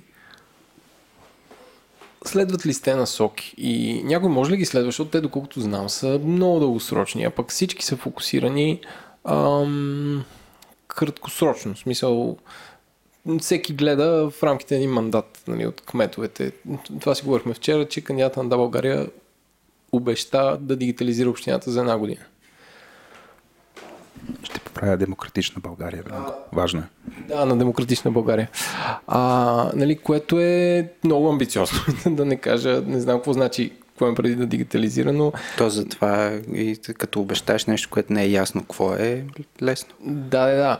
Но въпросът е как, как гледа на тези а, снимки от... А, все едно снимка от самолет и от пожелателни доклади и така нататък. Тоест, може ли да се следват? Има ли смисъл от тях? Трябва, трябва ли влязат в градостройствения в план или в някакъв документ, който някой да следи и надзирава за цялото това нещо? Да, според мен да. Има смисъл. А, сега доколко ще завършат и доколко а, ще се отразят, но не може да се прави без, а, колкото и банално да звучи визия. То, това е какъв трябва да е кмета на София, ние си говорихме. Дали трябва да е технократ, дали трябва да е економист, дали трябва да е политик или просто трябва да е визионер, т.е. някакъв грамотен човек, който е наясно с времето си. А, в тази връзка смятам, че трябва да има някакво дългосрочно планиране, колкото и да съм съгласна с Жана за безсмислието на общия устройствен план, принципно. И смятам, че напоследък, последните няколко години, особено след като дойде и Ангел, някакси преобърна нещата, издадоха се книги, хората почнаха да се научават какво е това пешеходен град, споделени улици, град за хората. Те теми се повече започнаха да, да, да излизат на дневен ред, се повече хора почват да говорят за това. Въпросът е дали ние осъзнаваме, че тия малки стъпки, които се правят в тая посока, а, са всъщност тези, защото ние трябва да изтърпим малките стъпки, за да стигнем до голямата промяна. И аз а, няма как да не вкарам тук темата за графа. А, графа е... О, да, кат, тя е нали, ясно е, графа е е, е, катастрофа, организационна, дизайнерска, има проблем с това и с това. Но дългосрочно графа, де-факто, е първия опит за споделена улица в София. Тоест, той целият ремонт беше толкова дълъг, защото те месеци ляха нова плоча, която да изравни нивата. Да няма разлика между тротуар и платно. А, цялата улица да е на едно ниво, пешеходците да имат предимство, пред, да, не, да няма коли, пред трамвая дори и велосипедистите. Въпросът е, че това някак си мина на заден план, излезе на преден план въпроса с безопасността и така нататък. Сложиха се колчета, нали, първо перки, всякакви експерименти и накрая колчета, които де-факто ликвидираха идеята за споделена улица. Споделената улица не трябва да има прегради. Тя трябва да е едно голямо равно нещо, в което ти ходиш, не си гледаш краката, гледаш небето, гледаш сградите и така нататък. А, така че това са малки неща, които някакси трябва да свикнем, че не може да се промени града ето така. Е, Трябва някакви малки неудобства всеки от нас да, да преживее, риска да умре, бутнат от трамвай, който за мен не съществуващ риск и така нататък. Ключовото, в което каза, са малки неудобства. А, а, Аз живея на сега- 100 метра от графа. Честно из- издържал го с надеждата, че ще имам споделена улица. И сега имам колчета. Бъркаше малко. Аз, а, мой, да, смисъл, сега като ми го обясни това нещо, се замислих, че никой не го беше обяснял така. Смисъл, аз, понеже живях на графа е, една година, не, две, три, две години, три, а, всъщност се наложи да напосводя апартамента, където живеех, ама в пика на пика на ремонтите, смисъл, когато всичко беше с едни плоскости отстрани, когато се лееше бетон, всички магазини кълняха, имаше такива Ужасно огради. И трябваше да се изнеса и нали сеща, че то не може да се спре кола да се разтовари нещо. И да се разтовари беше... Започнах, както дигах а, 80 кг от лежанка, след това нещо дигах сигурно 100 смисъл, защото толкова носене беше до стадиона, където беше най-близко. Където Това е нещо. ти да бъдем позитивни. Да. Винаги гледам от, от светлата страна. Така че, всъщност, ако го обясни, че това е такова, където няма нива, си казах, да бе, верно, защото друга, друга улица така в София няма, може би Пиротска, ама не съвсем. А, площада пред президентството с фонтана е така много малка част с опит за такава. М, Пренебрежимо, там нямаш много работа. така Такава че- трябваше да стане Иван Вазов. И тая тясна улица просто си плачеше да стане Да, такава. да, да. Да, тът, както го обясни, това, това звучи супер. Добре, въпрос а, от нашите слушатели за графа. Според вас, а, това, което се случи с графа, корупция ли е, некадърност ли е, микс от двете ли е, или е, има Secret Spice, който помага това да, да се случи по този Мо, начин? моето обяснение е, че а, човек а, управленски се учи да делегира. И нали, делегираш нещо, първия път си леко подозрителен, то става горе-долу, на втория, третия път вече спираш да му обръщаш внимание, защото се случва.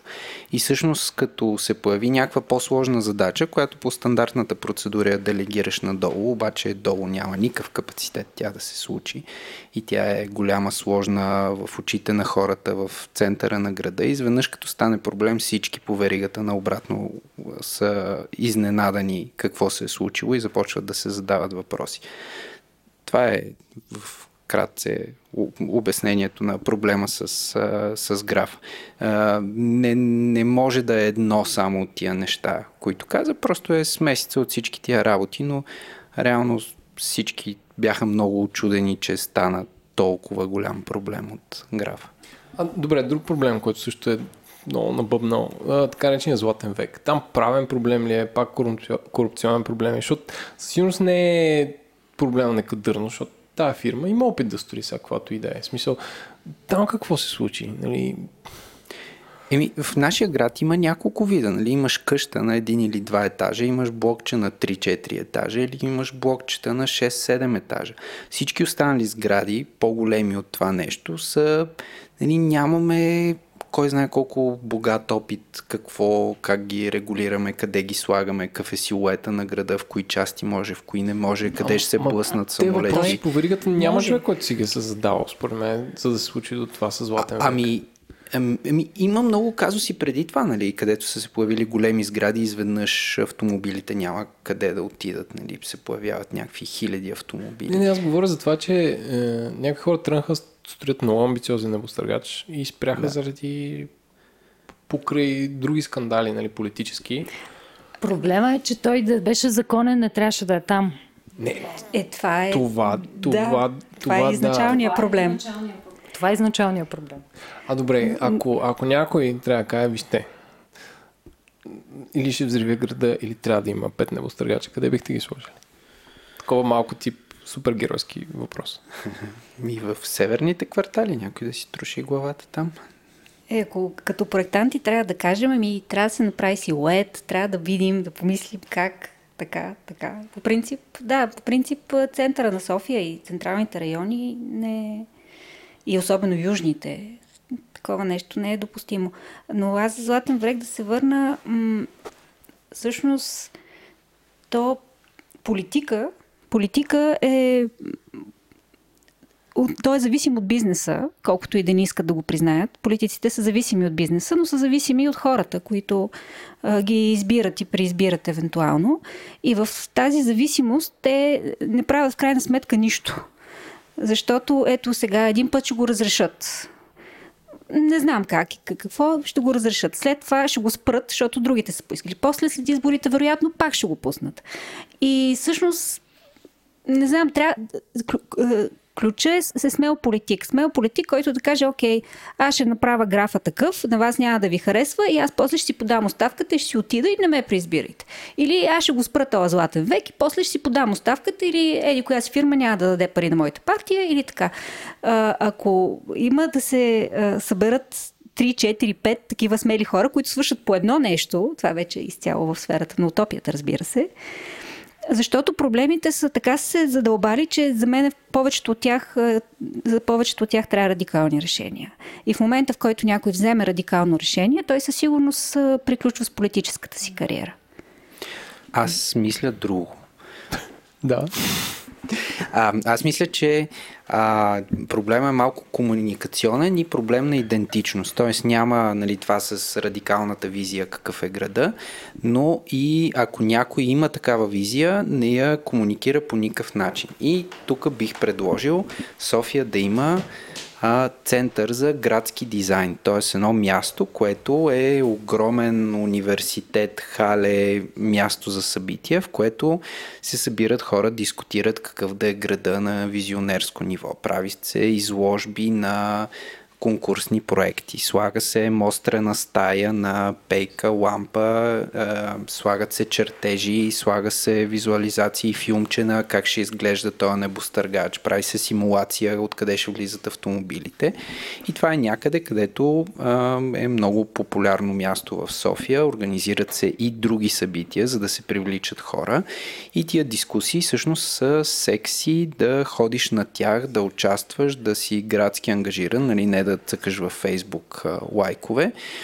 И а, тогава този разговор, защото тази сграда преди това, нали, с сградите до метро на Цариградско, а, на площад Македония се започва сега нова висока сграда до синдикатите и до другото стъклено ужасно нещо. Тоест те случват редовно, през а, всяка година се появяват такива сгради. Но ако нали, това го има и обществото знае, дискутирало е, показано е какво ще се случи, може би по-лесно ще се случат нещата. Основният проблем е, че ти буквално се събуждаш една сутрин, аз в изток, където живея, един ден се оказа, че Петю Блъсков има терен един декар между моя блок и следващия блок, на който е решил, че ще строи детска градина. И нали, три години се бориме с него да общината да му купи обратно имота от него и да му даде някакъв друг имот, защото нали, очевидно не е там мястото да се строи нова сграда. То градоустройствено по законовата уредба не може да се построи там сграда, но той е получил след 10 години съдебни витки разрешение да се случи. И нали, ако, ако той го е заявил това и някъде е разказано и е доказано и е показал какво наистина ще прави, може би има някакъв шанс тази идея да мине. Ама в момента, в който се будиш сутринта, има огради, има багер, който копае дупка и ти няма как да си за тая идея. Тоест ти по презумпция вече си против това нещо. А ти мислиш ли, че може да бъдат убедени жителите на Лозена, че 200 метров Paradise Tower до Paradise Center е добре? Ама, с макети, примерно, визуализации, примерно, за мен примерно, няма не, не, не, не. шанс. Ама не, не, чак, чак, чак, чак. Не, не, не, не. А, е, не е въпроса, има една идея и тя е дали е 200 метра или е нищо. Въпросът е, че обществения консенсус е някъде там. Хората от Лозенец можеше да се съгласат на 15 метрова, 15 етажна сграда, примерно. И тогава инвеститора да каже, ми, искам да правя или не искам 15 етажна сграда. Ама когато го правиш зад гърба на обществото, няма как обществото да те подкрепи. Ама аз съм против обществото да решава колко да е на висока сграда, Да, това ще я да кажа. Обществото, аз ако ме питаш, нали, е, ще ти дам пример, бях в щата Калифорния един приятел и там има, като си попълваш данъчна декларация, накрая казваш, а, примерно 1% от данъка ти за какво да отива.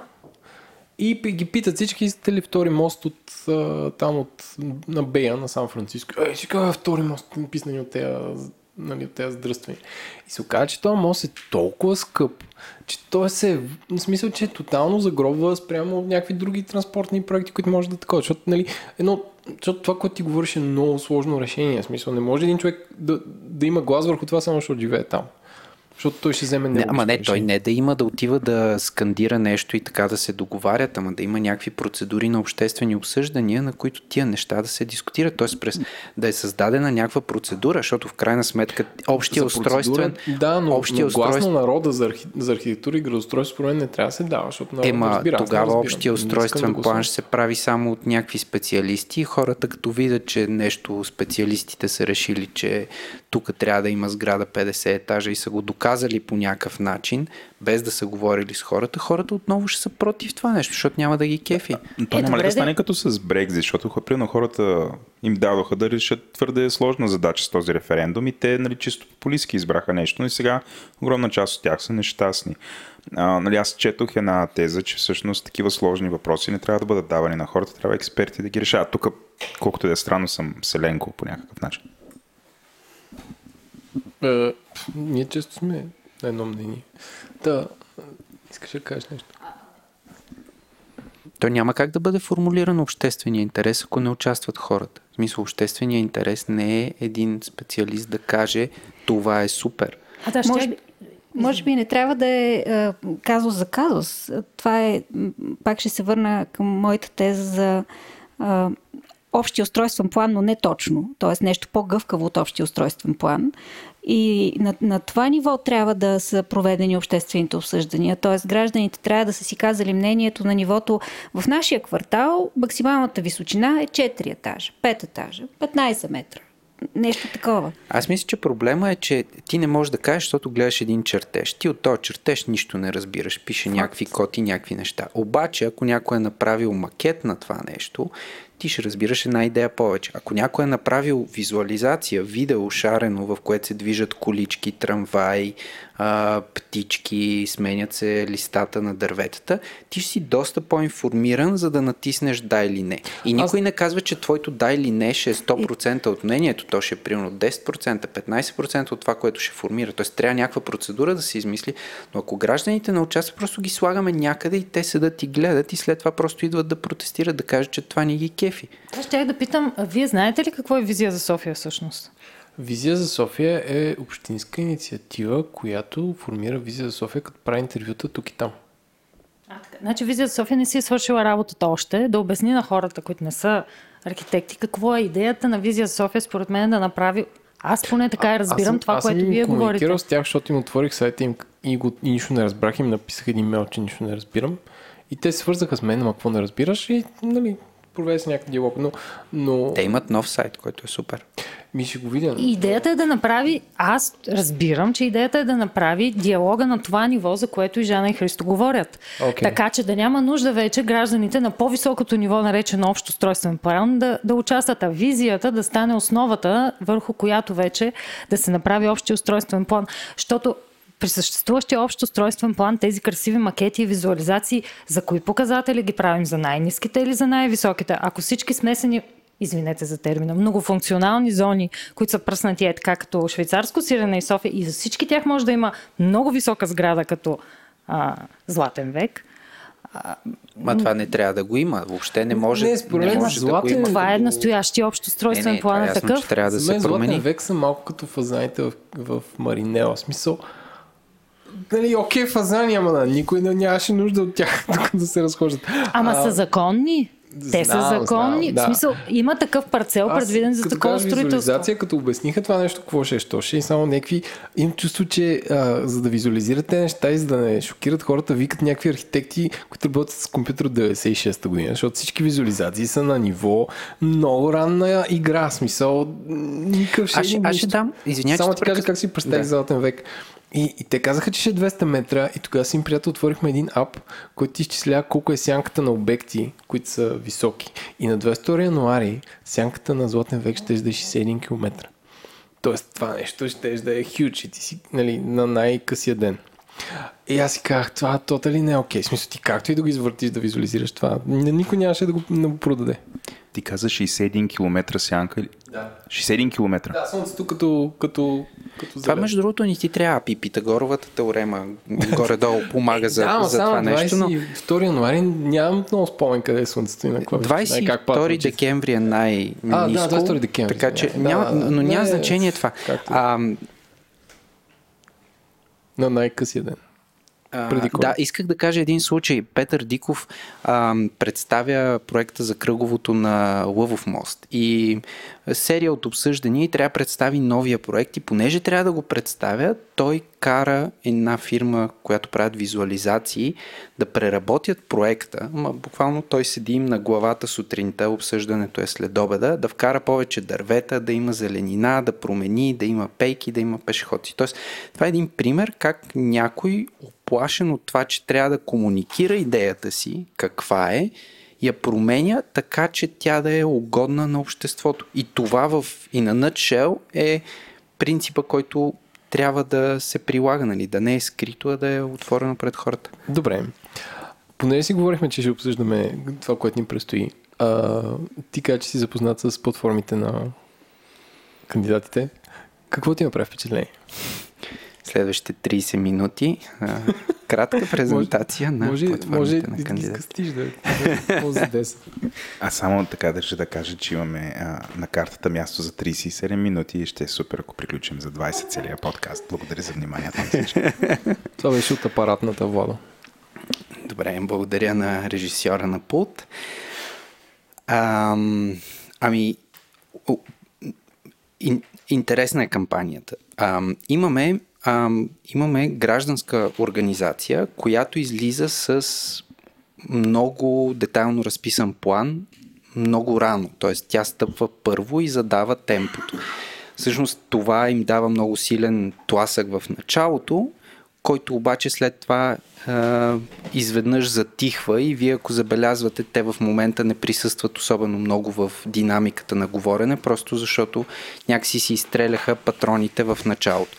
В самия този 300 страници документ План за София има доста интересни а, разписани неща, които могат да бъдат разказани, но явно този капацитета на тази гражданска организация е това, което нали, се вижда в момента. За мен е това изключително позитивно събитие, което се случва.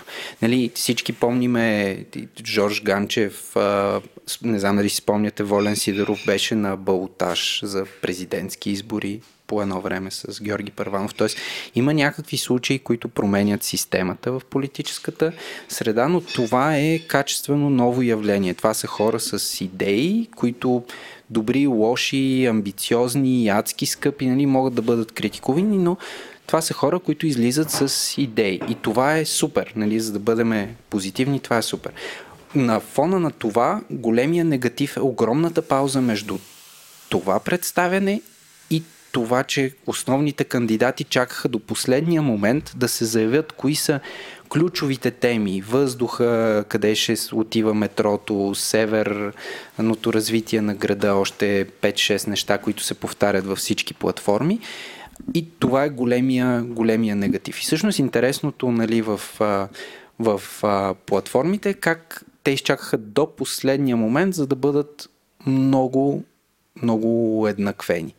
Това е краткото резюме, което мога да направя на, на шесте програми, които прочетах. Аз само като съм гледал програмите на Фандакова, Майя Манова, Демократична България и Спаси София по отношение на дигиталното, им чуш, че някой пуснал нещо и всички са го изкопирали. Тоест много бяха, много бяха еднакви.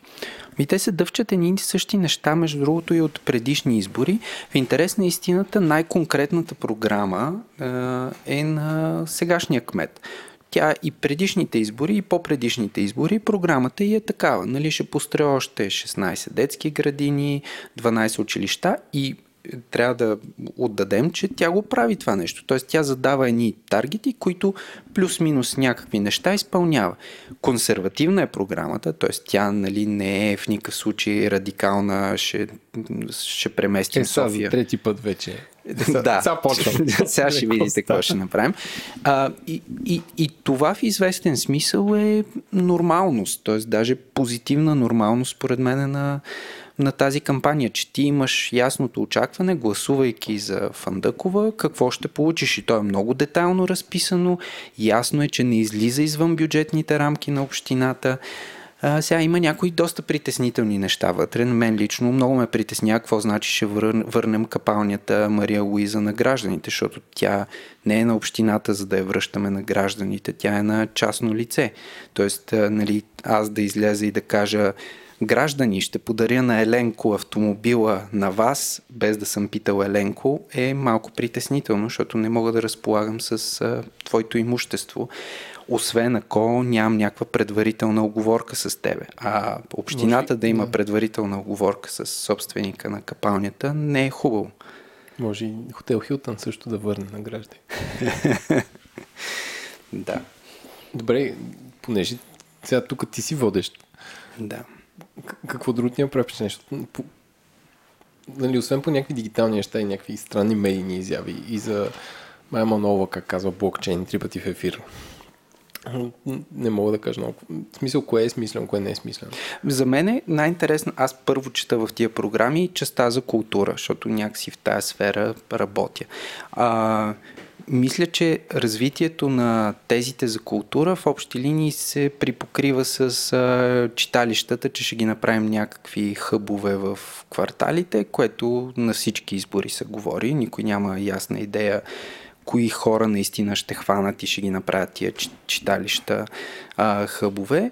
И се стига до някакви как да кажа, екстравагантни идеи, като нали, фестивал на лютеницата или фестивал на мартеницата, които... Ама кой, в смисъл, в коя програма е това? Това е Спаси София. Спаси София, нали, една от, от две от мерките са им, а, са им тези фестивали. Нали, аз честно казано мисля, че има фестивала София Мези, който надали някой от нас тук е ходил, въпреки че всички мезим в момента нещо около тая маса, но а, нали, нямаме нужда града от, от такива неща. И въобще в сферата на културата, ако погледнем назад, града честно казано, губи неща през годините, които не успява да наваксва. Нали, аз съм лично ангажиран с центъра Топлоцентрала и с някакви други неща, които се случват в града, но като цяло мисля, че в сферата на културата в нито една от програмите, нали, дори Демократична България, тя е забутана в а, главата София на гражданите или нещо такова а, и ни е обърнато особено внимание. Тоест, това е тема, която явно не е интересна на хората. А това мен, е, мен лично ме очудва. Аз бих се заинтригувал от програма, която идея от тези хора, кои, от, от тия кандидати, която го прави. А, другото, което генерално мога да кажа е, че според мен е А, а, всъщност Майя Манолова все още не съм чел нейната програма. Тя има едно кратко резюме на нейната програма. Пълната програма все още не съм намерил. Ако някой е по време на излизане на подкаста е вече излязла, нали? Съжалявам, но нейната кратка програма е доста пожелателна и пълна с слогани, т.е. Не е, не е много реалистична. Това като цяло е на всички, ам, които не са били кметове до момента, ни което освен настоящия кмет са всички останали, а, но нали, Спаси София предлагат цял нов квартал в северните части да построят с цялата инфраструктура, метро и така нататък. Това е изключително скъпо удоволствие. Тоест ти за да си позволиш това, ти трябва да кажеш какво няма да направиш, откъде ще вземеш тия пари, как ще го финансираш това нещо, за да се случи. А, то не е реалистично за един мандат. Нали? В смисъл, ти ако почнеш това нещо, Хм. то ти не знам как почваш да строиш нещо, което ти ли трябва да набухаш много голям заем, какво правиш и... Ами аз понеже знам да, със столична община колко беше трудно центърът по централа тръгна с бюджет от 3 милиона, за да стигне до 5 милиона и половина с много преговори, мъки. Това са вече 4 години, 5 години може би се работи по този проект. И, и адски трудно. А, и, нали, там говориме за милиарди, не говориме за някакви десетки или стотици, говориме за милиарди за, за, за такова нещо. И излизайки и казвайки такова нещо, не можеш да бъдеш не можеш да не го подкрепиш с факти, ако това е голямата основна теза. On top of на това нещо, не може след това да кажеш, че след като изградиш тази структура и ще направиш тези квартали, ще размениш тези имоти срещу имотите на тези, за които си говорихме преди малко, които притежават между блоковете, защото това е втората фаза на развитието на тази идея. Тоест това означава едно голямо обществено финансиране, за да изкупим всички тези имоти между В момента блоковете. Община Берлин прави точно това. Тя изкупува обратно приватизирани през 90-те години имоти, защото града има сериозна жилищна криза и няма къде да строи Ма нека да, нека жилища. да ги изкупим. Ама Не е защо, ще, пос... Ама защо ще построим нов квартал, ще, го, ще направим инфраструктурата и ще ги заменим. Нали? Окей, Аз ще, ще инвестираме пари в това нещо да го... Ам... Е гъвкава, може да му се предложи добър, добра альтернатива. Не може, ама ти риску... смисъл, това е рискова инициатива. Ти, ти, ти не можеш да задължиш тия хора да разменят имотите си. Ти можеш да им предложиш. Те могат да кажат ми, супер, но не искаме. Предпочитам в Малинова долина да имам а, 10 декара река и да не ми вземете реката, защото си е моя. И сте ми я регулирали 2009 с архитект Диков. И да си настоява човека. Нали? Не знам, аз, моето мнение е, че темата за културата е неглижирана, защото колкото и бана- банално да е, тя не влияе чак толкова много на живота на хората. Софиянци ще кажат, ние имаме толкова много други проблеми. Нямаме това, нямаме това, въздуха не може да се диша, ремонтите са ужасни, строят ни небостъргачи. Каква култура дай първо да решим тия базисни неща и тогава. А, това е моето, моето обяснение, защото културата е някакъв такъв хубав филтър, който така прави нещата да изглеждат добре и може много успешно да замаскира едни така задълбани проблеми. Ами, да, и аз не мисля, че на, на тези избори в момента дискутираме тия задълбани проблеми. Тоест има някои неща, нали, които са черна тема, като Витуша, нали, защо Витуша е така занамарена, които Именно. тия, които не са във властта, казват това е страшен проблем, тези, които са във властта, казват ще оправим този проблем, а, но те са няколко, нали, въздуха, Витуша, продължаването на озеленяването, всички ще продължим метрото, дали ще е още малко в Люлин или още малко да стигне до Симеоновския лифт. И това са някакви малки вариации в, в общи линии, едни и същи, едни и същи намерения. Някой има ли нещо радикално, освен строим квартал до казичане? М, Не, радикалните неща са свързани с обещания за одит, за търсене на отговорност, за всички искат да, да Центъра за градска мобилност да го обърнат с главата надолу и нали, нормално там ги стрелят хората и ги убиват, които са директори на, на този център. Така че нали, очевидно има някакви сериозни интереси там, но радикални неща не мисля, че има в която идея от Е, няма да оцелят, ако са радикални, нали? Го казахме вече. Те не могат да рискуват. Да. А добре, има ли а, по вашия опит, моля да направите, само ние ли сме криви, има ли други градове, които а, са горе-долу също дередже като София. Тоест, Аз искам да кажа въпросът ти само, че ще го обърна, за да е позитивен. Всъщност, това е въпрос на нашия слушател Слави, само да му дам кредит.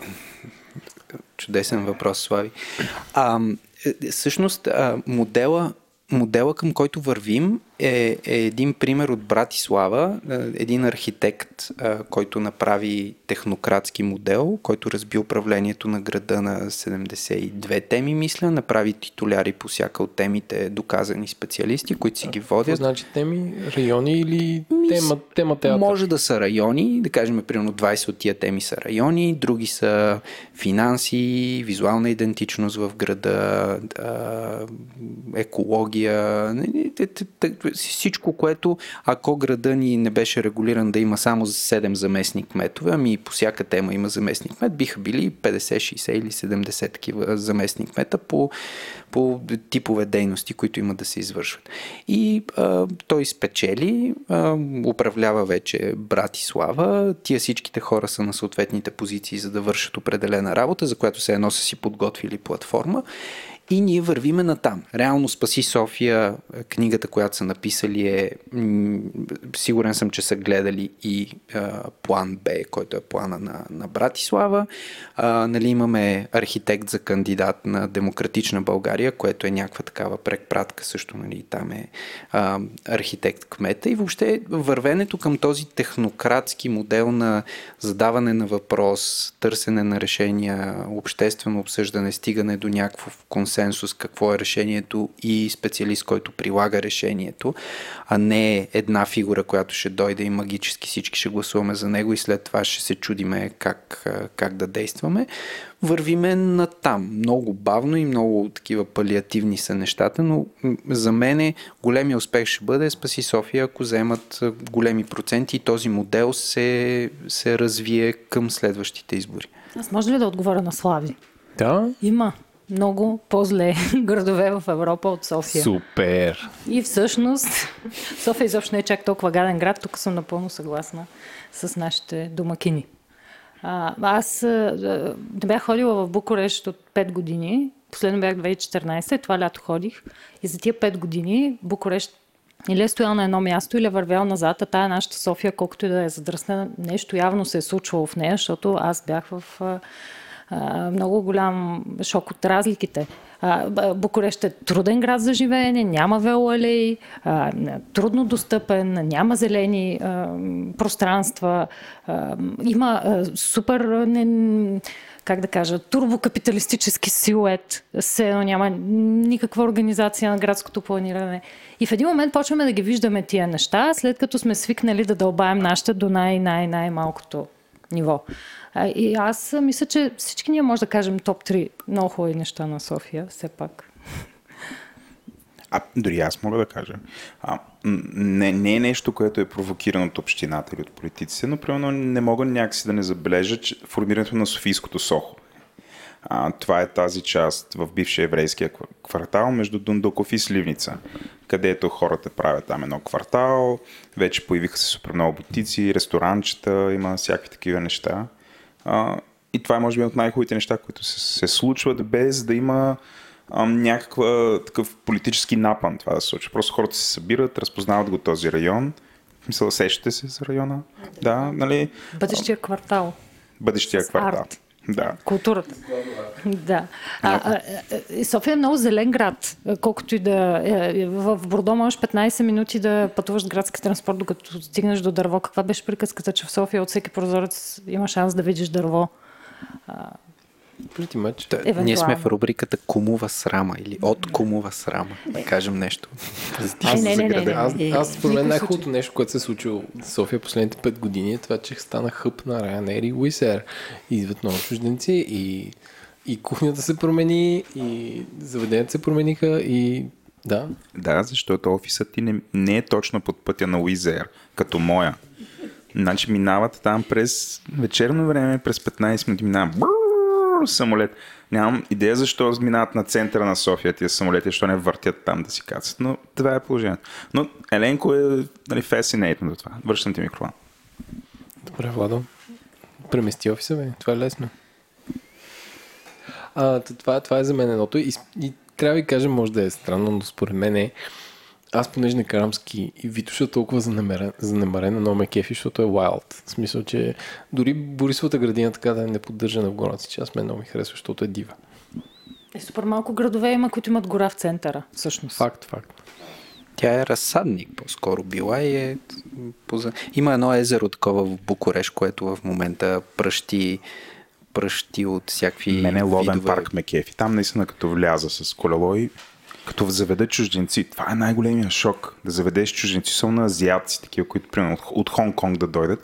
И както сме в някаква градска среда, изведнъж бам, сме буквално в гора. Няма, не се чува, чува нищо друго. Птички пеят изведнъж. Нали? Много, много приятно. Аз мисля, че политически също може да кажем, за мен е огромното позитивно нещо в града е, че кмета е свързан с националната власт нали, на, на, на държавно ниво. И заради тия 10 години имаме метро. Истината е, че ако примерно за тия даже не 10-15 години, ако имаше 5-6 кмета от различни партии, нямаше да имаме метро или поне нямаше да го имаме в, в, този формат метро. И това може да е, нали, да не е пряк резултат, може да е някакъв, някакъв вторичен резултат от други събития, но това е супер. Нали, а, а, аз като тебе е, нали, не, всеки ден върва през парка по 30 минути и се чувствам страхотно, че мога това да правя, но имам и избор да стигна за 5 минути до офиса с а, две Сега, ако спирки може и на да не метрото. изглежда така метрото, Излязахме от рубриката Кумова срама. Твое- твоите позитивни неща и с това трябва да Ами, приключваме. Аз... А, Витуша, може би ми е най-позитивното нещо. И мащаба. Мащаба, това, че в София можеш да ходиш пеш. Може да стигнеш от точка А до точка Б пеш. Ето, Христо ходи на работа пеш за 30 минути, което си е... А, аз също Това е стигам... привилегия. Да, аз също стигам горе-долу за толкова. И аз А, от младост за час и половина правя, правя го чат пат. Много е приятно. И, и Витуша, която да, занемарена е, да, аз бих искала да я развият малко повече, по-скоро в а, а, точките на достъп, не самата планина горе, но точки, точките на достъп, защото в момента а, те хората ходят на Витуша без значение, че няма точки на достъп. И всъщност това горе става едно струпване на коли безкрайно. Включително зимата сме имали случаи, в които са ни връщали, полицията затваря пътя нагоре. Така че м- това да, да има повече точки за достъп е хубаво нещо. И понеже в а, сценария, защото ние в момента вървим по сценарий, реално казваме само неща, които предварително сме се разбрали, че ще говорим, няма никаква Не е импровизация тук. Но понеже в сценария пише е, каква е визията за София 2030, а, това, което според мен можем да си пожелаем е да стигнем до момента София да получава от гражданите си от ултимативния български комплимент, който е нямам какво лошо да кажа. А, добре, вие как виждате София 2030? Или, или да си колко пожела- минути имаме? Две. Аз съм донесла тук един брой на вестник Капитал. Във връзка с този въпрос, защото не мога да отговоря нито за две минути. То е от 2013 Окей. за 20 годишната на Капитал и тогава нас ни питаха как виждате София след 20 години. Значи това е точно Тия дни, 2030, там 33-та трябва да е. И сега... Ние Там, ще го линкнем в бележките на шоуто. Хората сигурно го има в интернет, може да го видят. а, въпросът е, че всички тия неща, които там сме а, написали през 2013, аз мисля, че можем съвсем спокойно да ги повторим и през 2019 с желанието, ако може. Е, Там бяхме развили два сценария, добър и лош. Всъщност. Къде се движим сега? И а, към никой от двата. Така че много е Поне актуално. движим ли се? Съмнително. Добре, ще го намерим и ще го линкнем за нашите слушатели. Тя статията е ГР в скоби ад за хората. Точно така. Така че, нали, не е много позитивно. Добре, ами аз искам да ви благодаря. Беше супер, а, според мен, интересно, дълбоко и хем политическо, хем не политическо и някакси човешко. Владо, ти някакви закриващи думи? Аз имам предложение. Искате ли да кажем всеки за кого ще гласува и да видим кой ще стане кмет? Това предлагам да го изтрием. Добре. Даже въпроса. В подкаст, като кажеш това продължавам да го изтрием, но авторите го оставят и всички да го чуят и става Аз една много интересна шега. риск за това го казах. Не, Еленко, аз няма какво да добавя. Аз, аз съм доволен, че си зададох всичките въпроси и тези.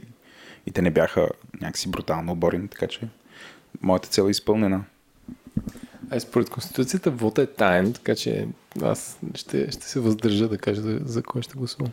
Може тайно да гласуваме с Ма лищчета. ние още не сме чели програмите, ние не сме отличници като тебе. И... Ами, нека, нека да си го кажем правичката. Най-вероятно никой от вас няма да прочете програмите. А, А, само не бъде така. Добре, благодаря ви много, беше супер. А, може да направим след изборен изб... е, епизод, ако искате такива. Разбор на отрезвени, Да, разбор на матча. Ще кажем, добре играхме, ама паднахме. И нямахме шанс на второто полувреме и така. Играем матч за матч. Много благодаря.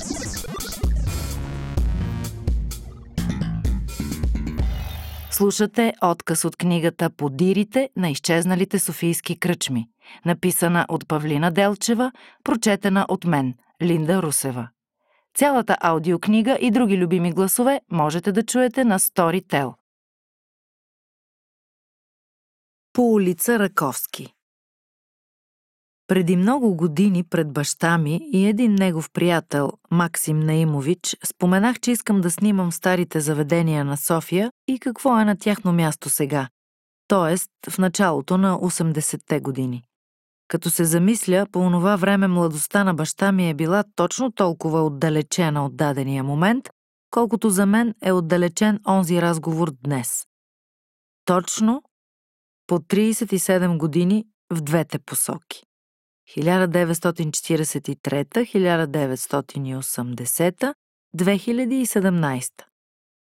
Татко и Максим разпалено започнаха да се сещат какви заведения е имало по улица Раковски. Подхванаха някъде преди пресечката с Дундуков и стигнаха до Якобинския клуб срещу Народния театър. Свят ми се зави. Толкова много изброиха, а допълваха и с имената на кръчмарите, с характеристиката на менюто, къде им давали безплатни шницели, къде виното било кисело, кой къде имал навика да ходи, кой къде рецитирал и кои стихотворения Вотимски къде написал. Имената, които споменаваха, бяха нашата история, не само литературна. Аз няма да почна толкова отдалеч, нито като време, нито като пространство. Ще се огранича само в отрязъка между Дундуков и патриарх Ефтимий. Всъщност, мислех да започна направо от царя, но как да прескоча известната и любима на мнозина опера? Става дума не за народната опера. В нея клиентите на софийските кръчми по-рядко влизаха, а за кафе-сладкарницата, ресторанта и бирхалето, които се помещаваха в приземния етаж на същата сграда, но с вход от към Раковски. Заради стръмната улица прозорците се падаха ниско долу и когато изнасяха маси навън, пешеходците гледаха от високо пиещите кафе или нещо по-силно. Но аз помня и друго. Мазето по обяд се помещаваше диетичен стол. Като ученичка в 11 ти клас бях позакъсала с стомаха и с една приятелка ни пратиха там да се приучим да ядем здравословно. Честно казано, едва ми издържах безсолното ядене. Но добре, че сервитьорите бяха студенти и след като няколко пъти им правихме мили очи, тайно ни отпускаха солницата. От тогава намразих всичките видове фрикасета и каши, но поне се научих да харесвам супа. Заради този спомен никога повече не влязох в бирхалето. Миришеше ми на диетично. Един-два пъти сме сядали и в сладкарницата. Тя се опитваше да бъде като България с големите прозорци витрини, с меките столове, но не беше. През деня там често ходеха балерини от операта и музикалния театър, абитуриентки от балетното училище и затова доста млади, пък и не толкова млади мъже, се навъртаха наоколо. Ресторантът беше доста по-популярен заради добрата си кухня и оркестъра вечер. През 80-те години там пееше и Ялдъс Ибрахимова, а в началото на 90-те отвори българо-шведският клаб опера с пеещи келнери. Инициатор и създател беше Петър Панов, член на великата циркова трупа Панови, отдавна живеещ в Швеция. От клуба тръгна самостоятелната кариера на Каризма, Орлин Павлов, Наско Сребрев, Живко Петров, Милица Гладнишка. За да започнат работа, те преминаваха през тежък конкурс, а после и през специално обучение как да сервират перфектно и едновременно с това да изпълняват брилянтно песни от Бродуей. В по-късните часове в една от залите на ресторанта отваряше и нощен бар. Понякога любителите на класическата опера се пренасяха в бара, за да продължат удоволствието. Емблематичното писателско кафене Цар Освободител ще прескоча, защото нашето поколение бе свидетел само на неговото разрушаване през 1977 година. А тук искам да си спомняме приятни неща. Някъде наоколо са били и кръчмата Луката, посещавана предимно от художници, сред които Илия Бешков и Пенчо Георгиев, сладкарница Сурович, където са ходили младите писатели, все още не достигнали славата на посетителите на цар-освободител. Ала това са заведения, за които само съм чувала от разкази на приятелите на баща ми.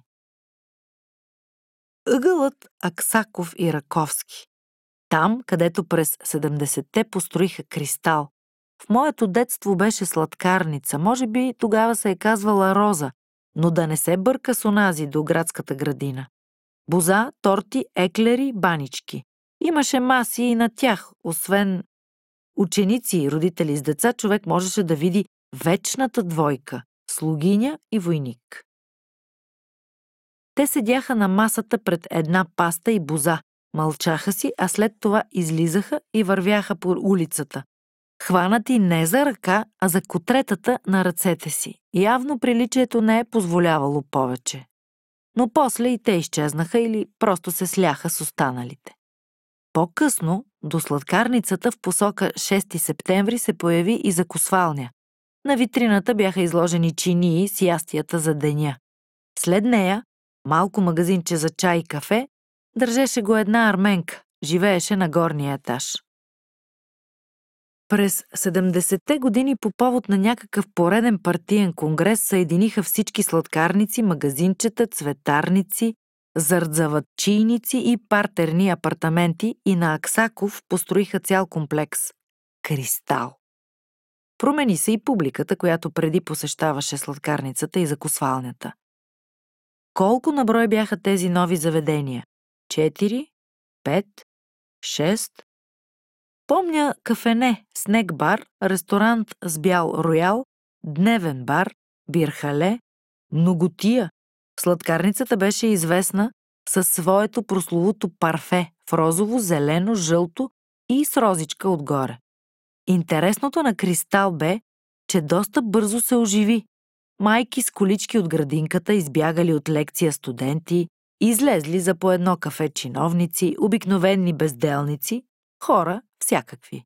Различни компании си правеха чести срещи в някои от помещенията му.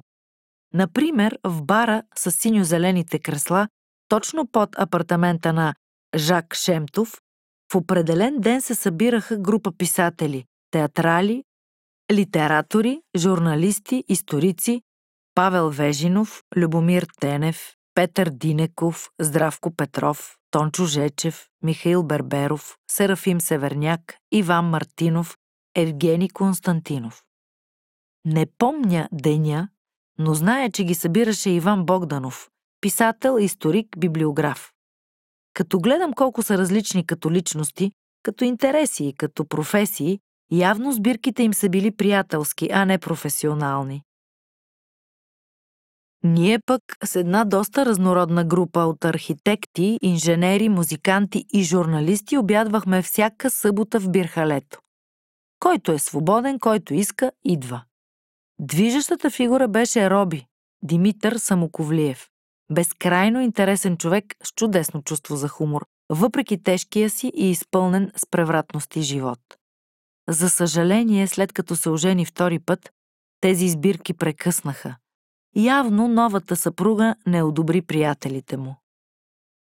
През 1989 година Кристал или по-скоро градинката пред заведението придоби друга, вече политическа популярност.